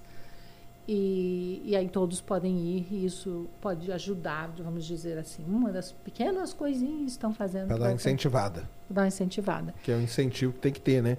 Porque lá tem esse movimento. Então, o in, in Science, tem, existe esse, Tem esse movimento, lá. tem. A gente tenta levar mais mulheres para a ciência. E a- eu acho que a Sociedade Astronômica Americana é uma das mais atuantes nesse aspecto. A gente tem, um programa, tem programas com as, as meninas escoteiras, por exemplo. Olha que legal. E a gente faz um, um, um, um apelo até às escolas de, de incentivar as meninas. Né? Tem as, a história da, das Barbies, que eram Antigamente não tinha é, Barbies com profissões, né? É, tanto que aqui no Brasil tem a menina lá, né? Lá da, da Bahia, né? A Jaqueline, tem, né? A Jaqueline Góes. Jaqueline é, Góes, eu quero trazer ela aqui para trocar uma ideia com ela. É, conheço já que é um amor. É, né? Vem, vem sim. Que é a, a, Barbie Negra, né? Isso. Que fizeram, né? É. Por causa aí da Covid, que ela trabalhou pra caramba, né? Ela fez o sequenciamento, sequenciamento do DNA. isso é. mesmo. E, é, e tem, eu trouxe aqui já a Esther, né? A Esther Bueno aqui, grande médica aqui Isso. De São Paulo, que também foi muito ativa durante a época da pandemia e tal. Então as mulheres são, são muito boas aí na área científica, né? Falta esse incentivo para seguirem a carreira, né? E continuarem, né? Continuar. Então, a, a ideia aí do projeto Mulher das Estrelas é essa também, de tentar incentivar a menina Uhum. e a jovem, né, de uma forma geral, de, de seguir a carreira ou pelo menos ser simpatizante da carreira, porque no final, sabe, Sérgio, a gente não quer milhares e milhares de astrônomos, que eu acho que não precisa. O que a gente precisa são milhares e milhares de pessoas que respeitem e gostem da ciência, vejam o valor da ciência Claro. e motivem a, a, aqueles que têm o talento de seguir a ciência que sigam, né?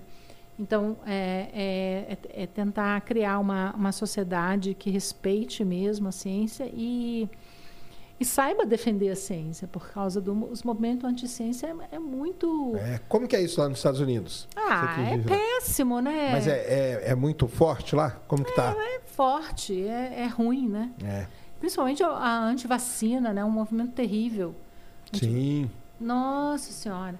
E tem terra plana, cara. Eu nunca pensei que na minha vida Então, como que é esse movimento terraplanista lá? Porque nasceu lá, né? Pois é, essas porcarias nascem tudo lá, né? Porque aqui deu uma caída, viu? E mas lá também deu, né? Deu também? Deu também. É. Eu acho que foi um pouco de, de moda, né? Mas ah, ainda existe. E de vez em quando. Entendi. É, ainda existe. E de vez em quando aparecem umas interpretações malucas lá. Ah, é? É. Mas o. o- eu acho que com a, a mídia social, as pessoas também querem ser um pouco sensacionalistas a certas horas, né? Ah, com certeza. É isso que garante o clique, né? Pois é. Então, dá, dá notícia falar essas abo- abobrinhas. Aí o pessoal acaba comprando esse É o absurdo. clique. E como que tá lá nos Estados Unidos esse lance dos UAPs aí? Você acompanha isso? Como que tá lá o governo e tal? Porque um dia eu encontrei não sei quem aí que falava, cara, nos Estados Unidos só se fala disso agora.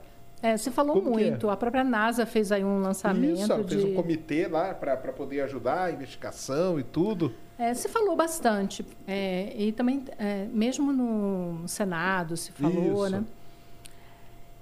É difícil de dizer o que, que é, né? Porque eu, eu mesmo dei uma entrevista outro dia. Foi foi? Não foi fantástico? Será para quem que foi falando sobre isso? Tic-tac, né? O tic-tac, que é o famoso, né? Que é aquele que fica fazendo assim, que é o lá de É. 2018, 19 e tal, quando É. ele apareceu. Então, é, é óbvio, né? Objeto voador não identificado, né? A gente não sabe o que, que é. É que agora eles chamam de fenômeno anômalo, né? Não identificado. Mudaram o Pois nome. é, mas no final a gente não sabe o que, que é, né? A gente pode especular, tem um monte de especulação. Agora, dizer que é vida extraterrestre, é, aí não sei. É um salto muito grande, né? Muito grande. E muitas vezes eu acho que também, é, com o negócio de drone, né? A gente tem, hoje em dia, Isso aí. Aliás, Sérgio, você tem visto os. O, vamos- por favor, vamos acabar com esse negócio de fogos de artifício? Vamos fazer só drone. Gente, é bonito É demais. mais bonito, né?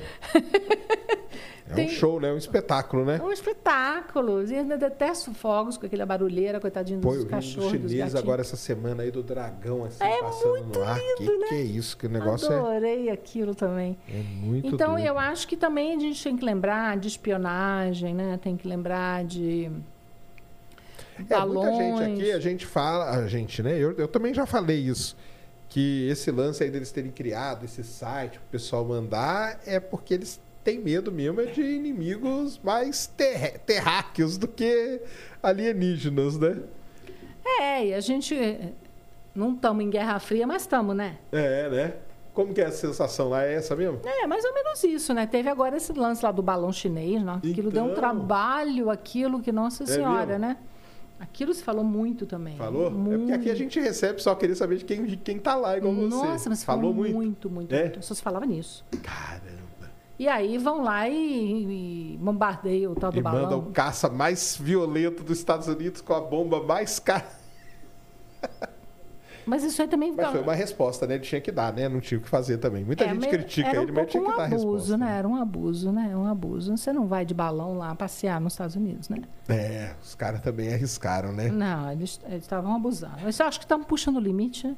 Até que o limite, até quando que a gente consegue. Entendi. Bom, aí eu não sei o que, o que são o- o- esses objetos, né? O tic-tac é boni- bonitinho, mas não Mas tem se falado bastante lá. tem se falado. Tem mesmo. Tem Tá- se falado. Tá correndo isso. Aí as pessoas falam, ah, a NASA esconde, tem É. lá, não sei o que, área 50. Ah, gente, não. não Já tem. foi na área 51? Não. Não? Nunca foi lá visitar? Lá tem uma festa de ET. Pra quem gosta, tem uma festinha lá de ET. Não, Todo ano eles fazem. Do lado de fora lá. Pessoal fantasiado e tudo. É, mas não. Eu sempre falo, gente, o dia que a NASA esconder ET, quando? Não dá para esconder. Gente, são milhares de pessoas que trabalham. Quem vai, vai manter segredo? Exatamente. É isso que eu falo também. Não dá para manter segredo nessas coisas. Então, e é a missão da NASA encontrar a vida extraterrestre. É, e eu falo também, a NASA ela vive um problema de orçamento, né? Que todo ano ela tá brigando por um bilhãozinho a mais, um negocinho a um, né? Que seja ali uma graninha. Se ela soubesse, ela já tinha mostrado isso, aí o Congresso ia dar. Aí eu brinco, pessoal. Aí eu dar grana infinita. Porque muita gente não sabe disso, que acha que a NASA tem uma grana infinita. Nossa, não, né? não tem. Ela é um orçamento é 20, 21 bi, né? É por aí. O do, das Forças Armadas é 700, 800. É. É. um negócio assim que não tem nem comparação. É, todo ano eu faço meus estudantes olharem os orçamentos. Ah, é? É, para poder tentar entender quanto custa cada coisa. Ah, é bom ter essa noção, né? É, é bom ter essa noção, principalmente porque é dinheiro público, né? Sim. Todo mundo paga imposto. Então, pertence ao cidadão, né? Você tem que saber quanto custou o James Webb, porque o James Webb é seu. Porque você é cidadão americano, você pagou imposto, tá lá. Então vamos lá saber quanto custou. Agora vai ver quanto custa um submarino nuclear. É, exatamente. Vai ver quanto custa lá um daqueles é, caças. Caças lá F-22, né? Exatamente. Um, ou um, um carrier, né? Um daqueles, é, como é que chama? Navios. Ah, sim. Aquilo, Navio aquilo que é caro, né? Hubble, James- Hubble e James, Webb, não é nada pinto. perto disso. É verdade mesmo. Isso é. E como que é esse lance da, da, da, da divulgação lá? Da divulgação científica? Aí é forte, né?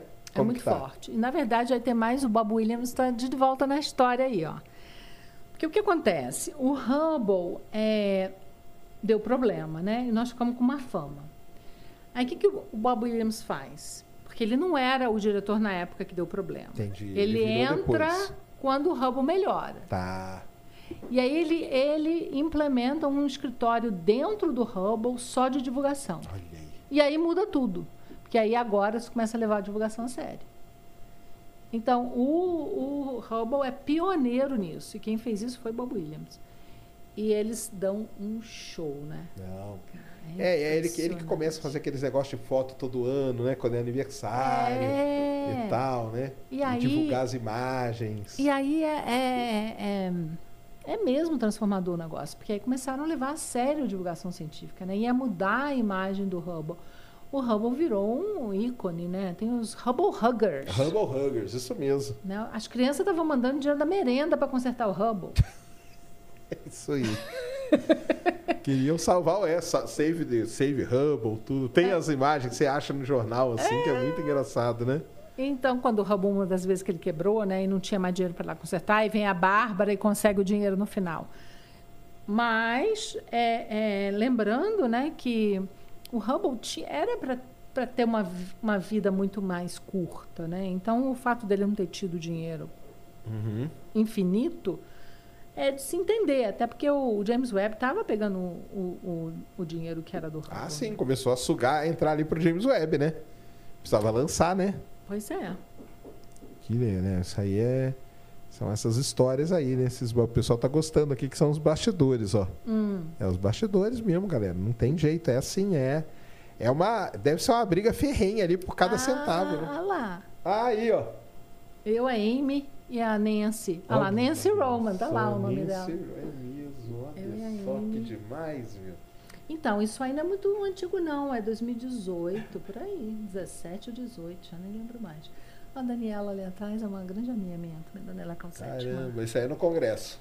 Isso é lá no Hubble. Ah, isso era o Hubble. Pois é, esse congresso foi um congresso para comemorar 50 anos da a ciência ultravioleta. Porque a Nancy foi pioneira na ciência ultravioleta. Entendi. E ela foi convidada para como madrinha do, do, do congresso, né? E eu, eu dei uma palestra, a Amy apresentou o trabalho dela de doutorado. E a, a Nancy era impressionante, que ela já estava com bastante idade, né? Mas estava lúcida? Super, ela fazia pergunta. Ah, é? Ah, é, você falou, né? Nesse dia, ela. É, é- Quando eu dei palestra, ela me fez pergunta, foi muito antes. Entendi. Foi antes desse momento aí. Foi tá. muito antes. é, Quase 10 anos antes dessa Mas foto. aqui ela ainda tava, visitava as coisas, conversava, tava, tava bem, assim. Estava bem. E foi em homenagem a ela. Aí ela ficou todos os dias até o final. Cinco dias no congresso. Ela ia de manhã, ficava, assistia todas as palestras. Levava o tricôzinho dela. Levava o tricô. Tava ali. pra concentrar, né? Pra Fofa. concentrar. Que saudade da Nancy. Que demais. Ela, ela confessou que um dos dias mais felizes da vida dela foi quando fizeram o Lego. É Lego, né? Que fala em português, é Lego. O Lego, aqui a gente fala Lego. É, fizeram Ah, fizeram o Lego em homenagem a ela. Eu lembro disso aí, claro. Tem uma fotinho dela segurando o Lego. Tem, ela eu sei, eu sei. Ela disse que foi uma das dias mais felizes da vida dela. É, são as homenagens, né? Ó, o Eduardo aqui pedindo para você falar como que você vê a, o lance da produção científica no Brasil. E fala um pouco como que é lá. Você vê muita diferença? Como que é? Olha, é um pouquinho diferente, mas não é muito, não. Eu acho que o Brasil tende a seguir mais ou menos o- os padrões internacionais, né? E isso faz o, Brasil um país competitivo, cientificamente falando, né? E dentro da minha área, claro que eu posso falar um pouquinho mais, porque é o que eu mais conheço, né? Então, ah, os astrônomos brasileiros são muito produtivos. Eles publicam nas mesmas revistas que todos nós publicamos, então não tem, não, não tem muita diferença nisso. Uhum. E é uma comunidade relativamente pequena, né, a do Brasil, mas é uma comunidade forte. Sim. Então, sou muito orgulhosa. Encontro os astrônomos brasileiros pelo mundo afora. Teve um problema aí nos últimos quatro anos, né? Mas já começa a melhorar, né? Que aí não tinha mais dinheiro para viagem, não tinha mais dinheiro para nada, né? E agora... E também teve Covid, né? A, a pandemia, né? É. Mas agora já começa a retornar e a gente já começa a achar os brasileiros pelos O congressos. pessoal já novamente. está indo viajando por aí, né? É, e tem que viajar, gente. Não é Tem. achar que é luxo, não. É importante. É importante. Não, eu falo, sempre falei para meus alunos e tudo, vá em congresso, cara. Não tem como, entendeu? Primeiro porque é um lugar para você ver se o que você está fazendo ali trancado no seu laboratório tá de acordo com o que o mundo está fazendo. Você- você não- se você não sair, você nunca vai saber, né? Exatamente. E fora isso, o network. Eu, eu fiz meu doutorado ali no- nos idos de 2005 e tal, e eu, eu só consegui terminar meu doutorado porque eu fui num congresso. Aí. E aí no congresso eu tava, fiz uma apresentação, o cara veio e falou assim, ó, você fez isso aqui, tá legal, agora siga esse caminho aqui, ó, faz isso, isso, isso, isso. Te ajudou. Acabou, peguei aquilo ali e virou minha tese, entendeu? Te ajudou. É, porque o pessoal é assim, né? É, é troca de conhecimento, né? É, exatamente. E uma outra aqui que o Adriano falou, como que tá essa penetração aí de, de cientistas brasileiros nas universidades lá? Tá tendo bastante também? Como que é? Já teve. Novamente, a gente teve um. um Sim, um hiatozinho um aí, né? hiatozinho, né? Ah. Mas também teve fuga de brasileiros, né? Tem mais. Ah, é? é, teve. Brasileiros que foram tentar carreira fora porque já não aguentavam mais ficar aqui, né? Ah, sim. Fuga pra lá, né? Fuga para lá. Tá. Mas você nota lá na universidade que tem uma, uma entrada? Tem, tem O um pessoal te pouquinho procura? mais. Como que é? Tem um pouquinho mais e tem muito estudante querendo ir também. É? Muito. Mas aí te procuram? Faz uma carta aí de Procuram. recomendação, alguma coisa do tipo? Procuram, procuram. É? Eu sempre tenho estudante brasileiro. Ah, olha que legal. Sempre na universidade, sempre tem. Eu abro muitas portas, né? Eu tenho, Sim. tem a Mariana, por exemplo. A Mariana é de Minas Gerais e ela está fazendo doutorado com a gente. E ela faz a tese dela toda na NASA. Teve a Estela, que formou agora, Estela Chitani. Eu já ouviu falar da Estela? Se a Estela vier em São Paulo, eu vou, trazer- vou recomendar para ela vir aqui. Ah, com certeza. Estela defendeu o doutorado tem cinco meses, mais ou menos. E ela já está fazendo um pós-doc na NASA. Ela é ela é maravilhosa. Ela trabalha com exoplanetas, com machine learning. Ela é, Sim. ela é incrível. E como você está vendo isso aí, já que você tocou nesse assunto da inteligência artificial aí? Entrando Um aí. pouquinho preocupada. É, você está preocupada? Eu acho a GPT complicado, sabe? É... Por quê? Não é que eu acho complicado. Porque eu acho que a partir do momento que a gente começa a treinar a máquina, né, a gente pode ter um bias aí que a gente está assumindo como verdade, né? Uhum. E a gente pode até transformar a verdade. Então, se a gente começa a propagar certas, certas coisas, né, e, e acaba virando verdade aquilo. Certo. Então, isso aí me, me preocupa um pouco. Então, acho que tem que ser um pouco cuidadoso com o chat GPT. Ah, com isso aí. Mas a aplicação da, da IA dentro da astronomia é um ah, negócio... sim, completamente diferente. Né? Aí é, né? nós usamos muito, né? É. E vamos usar cada vez mais, né? Entendi. Mas tem... E lá, e lá existe essa preocupação Existe. com esses existe. chat GPT da vida e tal? Muito, muito. É mesmo? Você já fez uns testes aí? Nós já fizemos aqui, Nós fomos, né, Cris? Nós fomos os primeiros a usar ao vivo, quando nem era, era GPT-3, lembra? É, bicho, ó, Era muito antigo. A gente foi o primeiro lugar do mundo que usou. Ao vivo. Do mundo não foi, não, mas do Brasil com certeza foi, que nós usamos ao vivo aqui. Depois nós fizemos um programa só sobre IA e quem ia responder as perguntas do público era o chat GPT. Opa. E deu, Deu certo? Deu mais ou menos, deu Mais alguns problemas. Pois tipo, é. falou que o Palmeiras tem dois campeonatos mundial de futebol, Opa. onde ele não tem nenhum.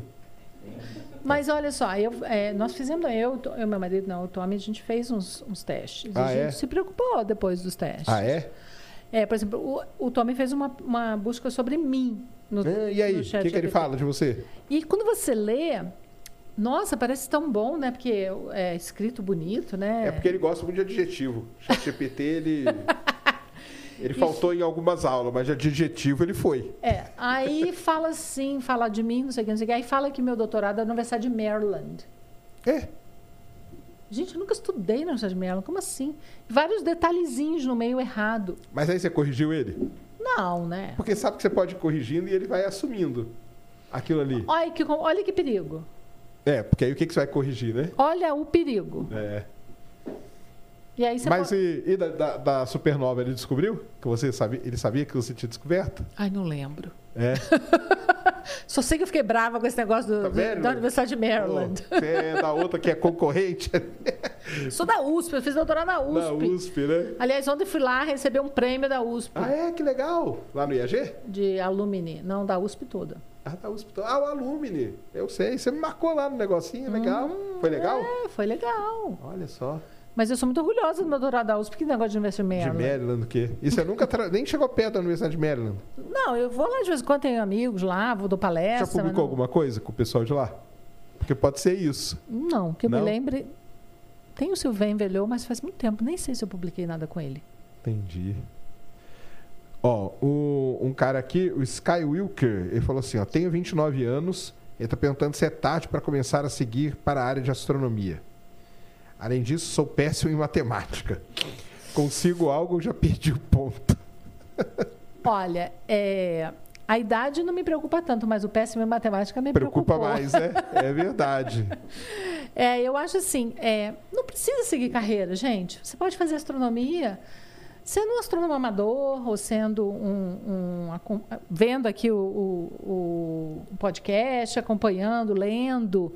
É, tem tanta coisa hoje em dia na internet, né? Não precisa necessariamente ser astrônomo. E tem os Astronomia do cidadão, né, hoje em dia. Né? Hoje tem, né? Os, É. os Citizen, né? É, Isso como que é lá? É forte? Muito forte. É mesmo? Muito forte.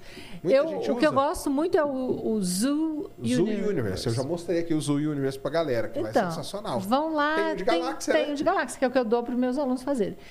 Eles estão, inclusive, fazendo agora. Enquanto eu estou aqui, eu faltei aula, né? Eu Entendi, dei, eu dei exercício para eles fazerem. No Galaxy Zoo. Galaxy Zoo, são estudantes universitários, né? Mas não são de astronomia, são de outras áreas, né?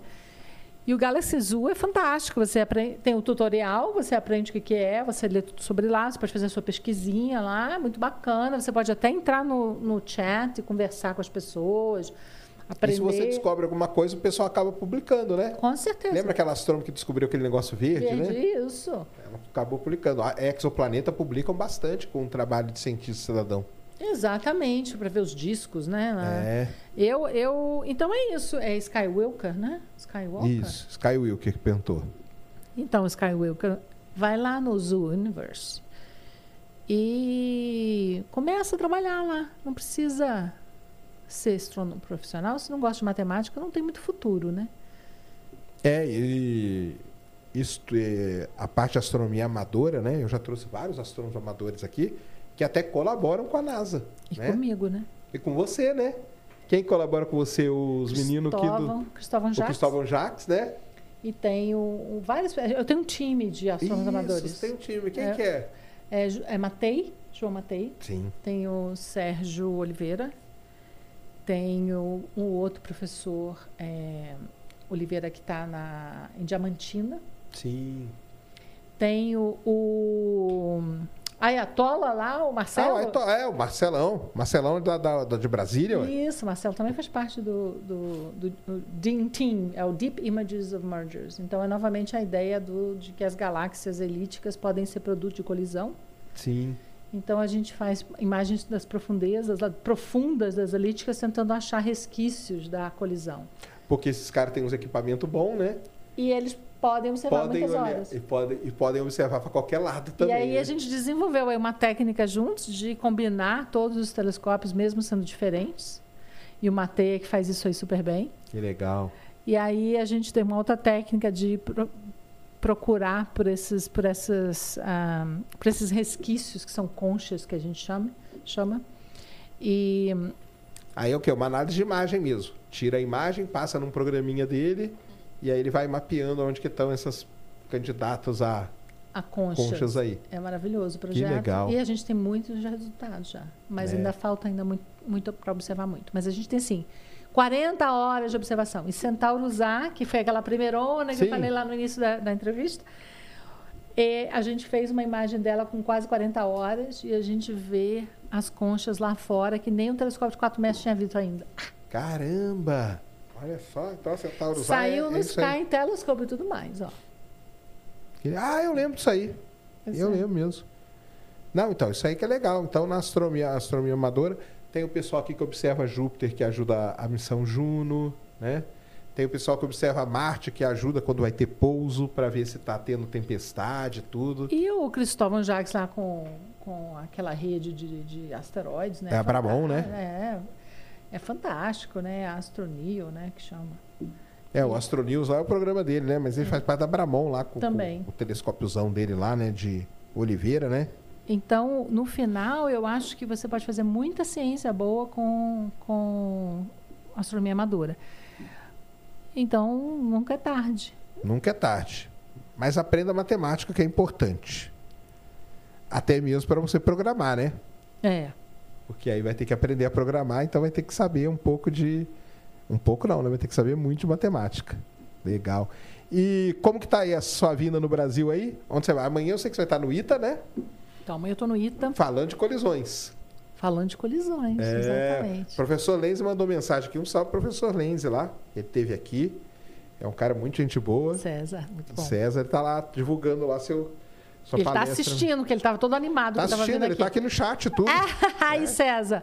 Ó, amanhã nós vamos naquele japonês lá que a Maria Ângela falou, hein? Aí, ó, já tem uma tarefa aí para você, professor, tá vendo? Leva ela lá. E aí você tá, você foi na USP e rece- eh, recebeu esse prêmio. Eu recebi o prêmio. E aí, na sexta-feira, eu vou à USP novamente.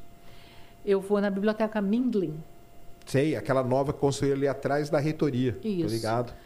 E a Mindlin, ela é também uma coleção que a gente chama de brasiliana, né? Que ela conta a história do Brasil. É, pra quem não sabe, tem uma biblioteca na- do Midlin. Desse cara é o nome do cara. Ele chama biblioteca em casa, né? É, José Mindlin. E ele E a Gita, José e Gita Mindlin. é, foi doada, né, pra, pra Pra USP. Eu, eu acompanhei a construção daquele prédio lá. Demorou um tempão, mas ficou bonito pra caramba. E é legal demais. Chama Brasilianas, que conta a história do Brasil, é, isso? É, e são. é, tá- fez 10 anos esse ano, a Mindlin. E hoje eu tive com um dos grandes nomes por trás da Mindlin, que é o embaixador Celso Laffer. Olha aí que legal. E eu fui lá para fazer um convite a ele, porque eu, como vice-reitora, eu sou encarregada de bibliotecas e eu sou encarregada, encarregada da Biblioteca Oliveira Lima, que é a maior brasiliana fora do Brasil, Ah, olha aí que legal. que tem 60 mil volumes Lá na sua universidade. lá na Universidade Católica, que foi uma doação de Manuel e Flora de Oliveira Lima, que foram brasileiros de Pernambuco. Que é, Manuel foi a diplomata brasileiro, embaixador, é, fundador da Academia Brasileira de Letras, escreveu 20 livros e doou a coleção dele para a Universidade Católica em 1916. Caramba! E tá lá tudo preservadinho, bonitinho. Então, a biblioteca, ano que vem, ele doou em 1916, mas estava em, em Guerra Mundial, Primeira Guerra Mundial. Sim.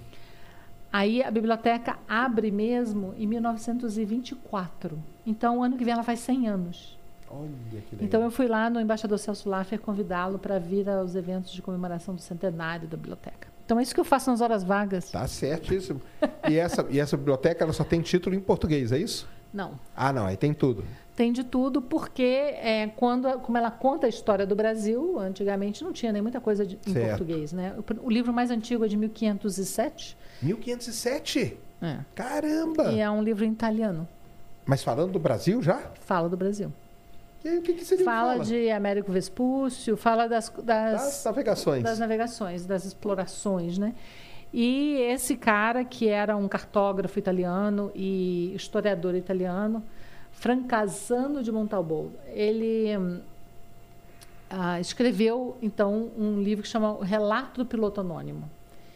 Caramba. E é incrível o livro. A gente está digitalizado. Aliás, a Biblioteca Oliveira Lima tem um portal de um milhão de páginas e fui eu que, que fiz isso, Ah, que é? é? parte, digamos assim, do meu legado como vice-reitora.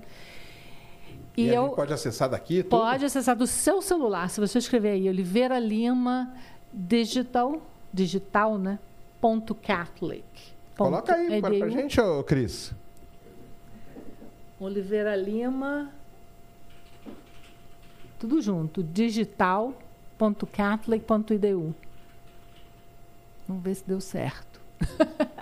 Ponto, final, EDU. BR não tem não, né? Não. Lá é o EDU. É, o de- é- é o- educação. é o de educação deles. Não é possível. Oliveira Lima Digital. Acha, aí desce né, nesse daí, vai no demais. Aí, ó, portal. Está escrito portal, clica aí. No meio. Mais para baixo. Aí. Pronto, aí você vai fazer um teste. Aí você vai escrever 1507 Põe naquele lá, negocinho lá. na Escreve aí, pra gente. 1507. Aqui, Ah. Aí, ó, Oliveira Lima então Library. escreve ali, ó, 1507. Porque a gente sempre erra quando escreve o Frank Cabezon de Montalbão. Segue, continua, continua, continua. Continua, continua, continua. Cadê ele? Só falta não achar, né? Ah, Aí, achou. aqui. Não, dá- continua, continua, continua. Paese, ali, ó. Aí, esse aí é o livro Ah, do é? Ah, de aí que é Entra aí, livro. clica, aí. Pronto, agora vai, vai lodar o negócio, fica, fica calmo aí. Entendi. Ele carrega o livro. Olha aí que Carrega legal, ali, você cara. pode imprimir o livro. Livro de 1507. Calma que ó, a Marisa Monte, cantora, Sim. ela foi lá na biblioteca e ela sabe italiano que ela morou na Itália. Ela leu o livro lá. E é, mas só que é livro é italiano arcaico, então é difícil um pouquinho. Nossa senhora. Mas tem uma, para uma parte que fala dos papagaios, das pessoas morenas na, na praia, de muitas árvores. Olha só. E é mais ou menos parecido com o trecho da carta de Pero Vaz de Caminha. Olha aí que legal. Então, a, a gente acha que o cara colou da, da carta, mas o problema é que essa carta de Vaz de Caminha estava sumida. Então, eu não sei como. Ó, essa aí é a capa mesmo, continua. Conti- Vai, vai, vai continuando. Olha como que é. Aqui tem o, o Ex Libris da Biblioteca Oliveira Lima. Pode continuar. Isso aí pertenceu ao, ao Manuel, né? Tem, vari... tem pouquíssimas cópias desse livro pelo mundo. Imagino. Continua. Descendo. Aqui ele fala de Américo Vespucci, tá vendo escrito ali? É o Alberico Vespuccio. Ve- Vespuccio. É. Continua. Já já você vai chegar lá. Tá escrito 1507. Continua. Aí começa. Já já vai ter o papagaio aí. vai, continua. Caramba, meu. Deve ser muito difícil de ler isso aí. Já, já aparece que eu sei mais ou menos onde. Ah, não, papaga, mas tem mais. Continua. Mas é bom o pessoal que quer, quer fazer pesquisa, tá aí, ó. Tá É? em tudo. É. Que legal. E aí, de la terra judaica, quase chegando. Mas É, enfim, gente, Isso é- aí foi, foi, foi uma coisa sua, um projeto seu lá dentro. É, de um, montar. um milhão de páginas digitalizadas existia e a gente montou para o portal gratuito. Porque antes ele pertencia à digitalizadora, mas aí depois de sete anos expirou aos direitos autorais da digitalizadora e aí nós ganhamos o, o direito, né? Então esse aí é, a- é um, digamos assim, a parte do, do meu legado, né? Que legal, sensacional. É. Parabéns demais. Muito bom. O Tiago Rodrigues perguntou se já teve oportunidade de ir para o espaço. Você ainda não foi, né? Mas você gostaria de ir? Não, Não? Tá bem? Tá, Não. Eu também não. nunca quis. Nunca quis? Não, E naquele avião lá que faz aquelas manobras lá, já foi? Nos Não. Estados Unidos? Não? não o come vomit. Come não. to vomit, isso mesmo. Não? Não, não tem muita. Meu marido quer ir, mas eu não. Ah, é? Ele quer? Ele, ele sempre quis ser astronauta, eu não. Sério? Eu acho. Ali, papagaio de multicolore. Ah, é, ó. De múltiplas cores. Olha aí, ó. Tá aí, ó. Essa parte aí é, do, é sobre o Brasil. Mas, mas lá no fim fala, descoberto de 24 de abril, dia errado, né? Caramba. 24 de abril certo, tem saber. até a, a, a data da descoberta, fala do Brasil. Pode Cola, fazer. cola o link aí no, no, no chat aí, ó. O pessoal tá pedindo, ó. Ah, gente, e vocês podem pro- procurar por coisas, por exemplo, teve agora, esse ano é 150 anos de Santos Dumont, né? Sim, agora é. E aí eu falei, será que tem alguma coisa de Santos Dumont? Já porque a, a Força Aérea Brasileira tem a adidância, são os militares que moram no- nos Estados Unidos do Brasil, né? Eles queriam fazer o Dia do Aviador lá na nossa universidade, porque a gente tem um salão muito bonito e eu ofereci, né? Aí eu falei, será que tem alguma coisa de Santos Dumont? Entrei lá e achei. Olha aí. Então, ah, eu coloco de vez em quando no meu Instagram. Aliás, a assessoria aí tá. Tá certo. Co- Cola no, no, no chat aí pra galera também. É, vou colocar também lá no, na NV lá. sabe? É. Aquela parte de links úteis. Ó, vai estar lá na NV, na parte de links úteis, mas cola aí no chat também que a galera tá pedindo. Então, nas horas vagas, eu faço isso. Legal demais. Hora vaga não, né? Hora de trabalho. o, o pessoal tá perguntando aqui também é, o que você. O, que- aquele cara, o Sky Will perguntou, ó. É, se ela tem mais curiosidade de fazer. O que, que você tem mais curiosidade de fazer na área de astronomia e qual o sonho, desejo que você ainda não realizou? Ah, o que, que é o- ou até ajudando ele aqui, o que, que você gostaria de ver aí na área de astronomia descoberto que e que você ainda não viu, mas que você achar, acharia importante, acharia legal? É, nós ainda estamos procurando as primeiras galáxias, né? E as primeiras estrelas. Então, quanto mais longe, melhor. Né, né? É ainda o sonho, né? Eu gostaria também de ver mais exoplanetas, né? Acho que seria também é um sonho de todo mundo de ver. E uma bioassinaturazinha ali. É, é Será que o James Webb vai detectar? sei, né? Tentar, né? Tem que tentar, né? Tem que tentar, isso mesmo. Então, a... agora um sonho. Como é que foi? Qual que era a outra pergunta? Um sonho. Não, algo que você não realizou ainda. Ah, então, eu, eu ainda gostaria de estudar mais também o meio intergaláctico, que é uma, uma, uma coisa pouco estudada, mas muito importante, porque é a poluição do meio intergaláctico que define a evolução da- das galáxias também. Entendi. Poluição do meio intergaláctico, mas a gente não estudou muito isso ainda, então eu gostaria de estudar mais isso. Legal. Legal demais, Duília. Muito bom mesmo ter você Obrigada. aqui. Obrigadão. Deixa aí suas. Então você vai estar. amanhã você vai estar no ITA, Isso. mas é pra galera lá. E sexta, Sexta você vai tô na estar Mindlin. Na, na Mindlin. É? Vai ter É. algum evento lá, alguma coisa ou não? Você vai lá Não, pra, eu vou lá também para convidá-los para pra ir lá pra, pra sua biblioteca. para ir no centenário. Vou conversar com uma professora de história, a professora Iris Cantor, que a gente vai tá fazendo uma, uma plataforma de mapas da biblioteca. Ó, que legal. E a gente tem 80 mapas digitalizados e para a comemoração do centenário a gente quer é, agilizar para que tudo esteja pronto ano que vem. Entendi. Então eu vou lá também conversar com ela sobre, sobre esse projeto. Então é, É isso aí. A agenda tá cheia e já volta. é isso. E aí sábado tô, Tá voltando. tô voltando. Tá frio lá já? Como que tá? Tá começando. Tá começando? Lá faz muito frio? Faz. É, neva, tudo. Neva tudo. Complicado. Não é todo ano que neva, não. Ah, entendi. E agora com o aquecimento global tá nevando menos, né? Mas aí, você curte o frio? Como que é? Você não, que é detesto. Deus Não? livre, É detesto mesmo? frio. Seu marido deve gostar, né? Ele é. gosta. Ele gosta, né? Ele não reclama. Entendi. É a diferença.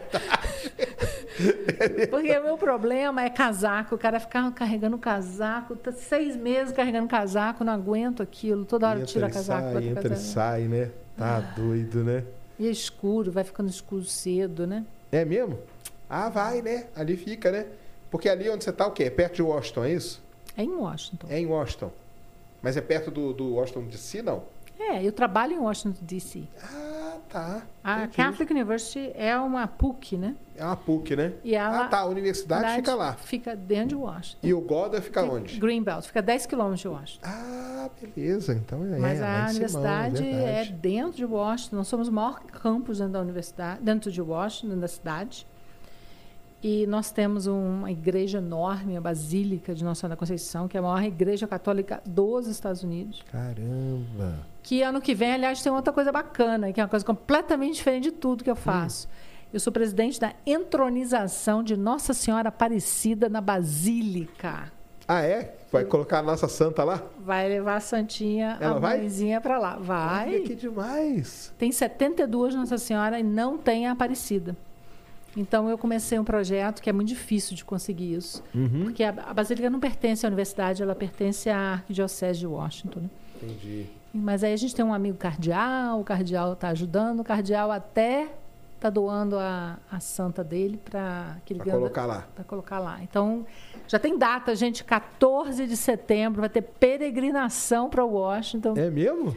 É, Olha aí, ó. negócio é sério, negócio é sério. demais. A gente já está fazendo fundraising para conseguir construir o, o, Altar. o altarzinho dela, porque é caro. Uhum. E quem quiser doar também está lá na plataforma para poder doar. Basílica Aparecida. Fala aí qual que é. Qual que é, a Se plataforma? fizer um Google aí, Basílica Aparecida, aparece. É? Procura aí, Cris. Vamos deixar aí tudo na, na descrição pra galera aí, ó. Nossa, ah, não vai aparecer, porque vai aparecer a do Brasil. É. Tem que escrever Shrine. Ixi, aí agora eu quero ver. Ah, peraí. Ah, Shrine. Shrine vai aparecer daqui do Brasil. Esse é que é o problema. Ah, peraí. Ah. É, É, Aparece coisa do Brasil mas em inglês. é. Mas é, é, Qual, nome, qual, qual a cidade lá? É Washington. Aí, our, não. Ah, Peraí, não está escrito ali Our Lady of é, essa Aparecida. É essa daí, mas eu vi uma coisa ali que você mostrou que estava escrito Our Lady of Aparecida. Não tem ali Our Lady of Aparecida? É, mas essa aqui é em São Paulo. Não, não, a primeira lá em cima. É. Ah, tá. O que, que é isso? É isso mesmo, aí achou. Aí, Esse ó. site? É esse o site. Isso eu que fiz. Ah, é? Aí, Então coloca aí, coloca aí no, no em tudo pra, pra galera aí. Quem quiser É. ajudar lá, é construir o altar Pra Aparecida. Nossa Senhora Aparecida. Porque e- a Basílica tem várias, só que não tem a nossa. Não tem a nossa. Bom, então E tem- aí a, ela vai ficar junto não só de Fátima, olha que máximo. Olha que demais. E foi, isso- foi assim que eu convenci o Monsinho, que é o, o reitor da Basílica. Que eu falei para ele, vamos falar português o dia inteiro, Monsinho. Faz sentido. é mesmo. Vamos co- conversando entre eles. Vamos se entender, né? Vamos se E- entender. Então, quem é devota aí, por favor, ajudem. Tá aí, ó. Então, galera, tá aí os links todos aí. Muito legal, então. Deixa aí suas redes, então, do William, pra galera. Onde que o pessoal te procura. Então, eu. é, e eu dou muita palestra. Quem quiser que eu venha dar palestra, é só Então, Deixa falar. aí da assessoria e tudo, É, pro pessoal a- contratar, como que é? Pois é, Vesper Assessoria, que faz a minha assessoria, Da Juliana, né? da Juliana, Que é mulher do, Do Gustavo, Rojas, que é um astrônomo, muito legal brasileiro, daqui de São Isso. Carlos, né? Isso, Que que está lá em Portugal agora. E a é do Ilha de Melo no Instagram. Aliás, eu sou meio chateada que eu devia ter mais seguidor, né, Sérgio? Então, vamos seguir aí. Vamos seguir a do William aí, todo mundo agora. Coloca aí, ó. Ó, e a gente, eu sou quatro- certificada selinho azul. É, você é certificada. Aí, tá vendo? Coloque aí, ó. Coloca, o, o Cris vai deixar tudo aí na descrição, seus arrobas todos. Então, é do Ilha de Melo no Instagram, no Facebook também. É, o Twitter eu ando meio de mal. Anda afastado do Twitter? de mal com. Que é isso? O Twitter tá. Ai, Deus me livre, detesto esse Elon Musk, que nós não vamos conversar sobre isso. Ele. Pessoal, acho que eu defendo, eu não, não, não sou assim, não.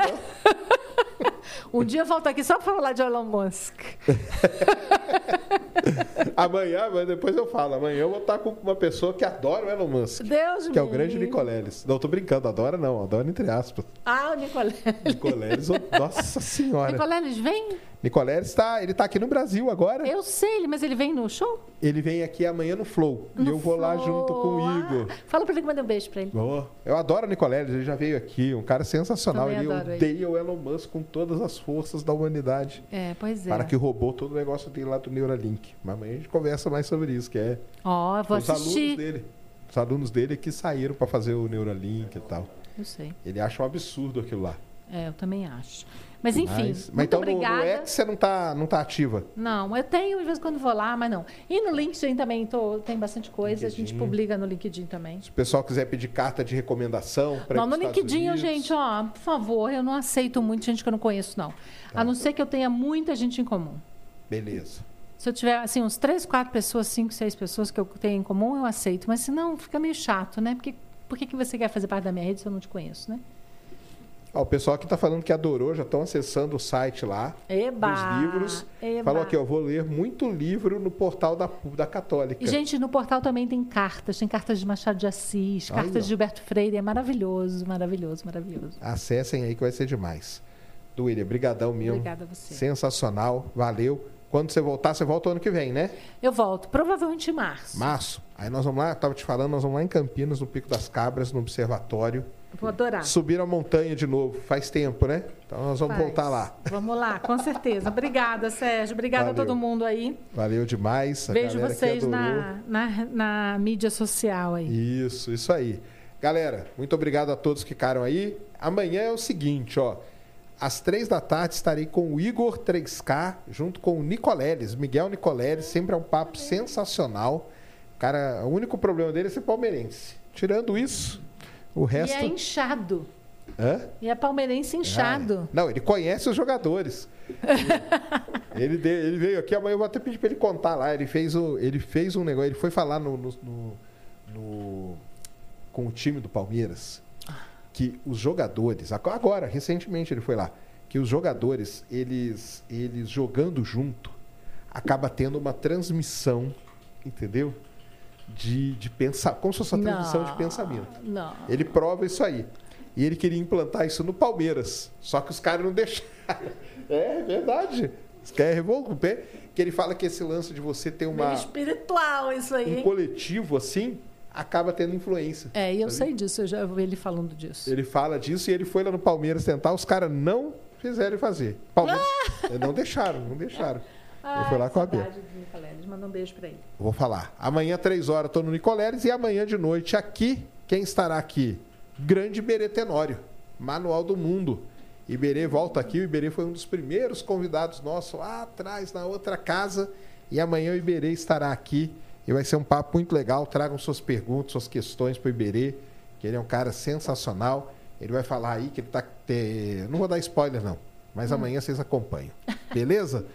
Muito obrigado a todos. Valeu do William de novo. Valeu aí, pessoal. São assessores, né? Isso. Estão aí te acompanhando na jornada. Valeu demais. É isso. Deu aí, Cris? Tudo demais, Sérgio. Então tá bom. Um grande abraço a todos. Fomos.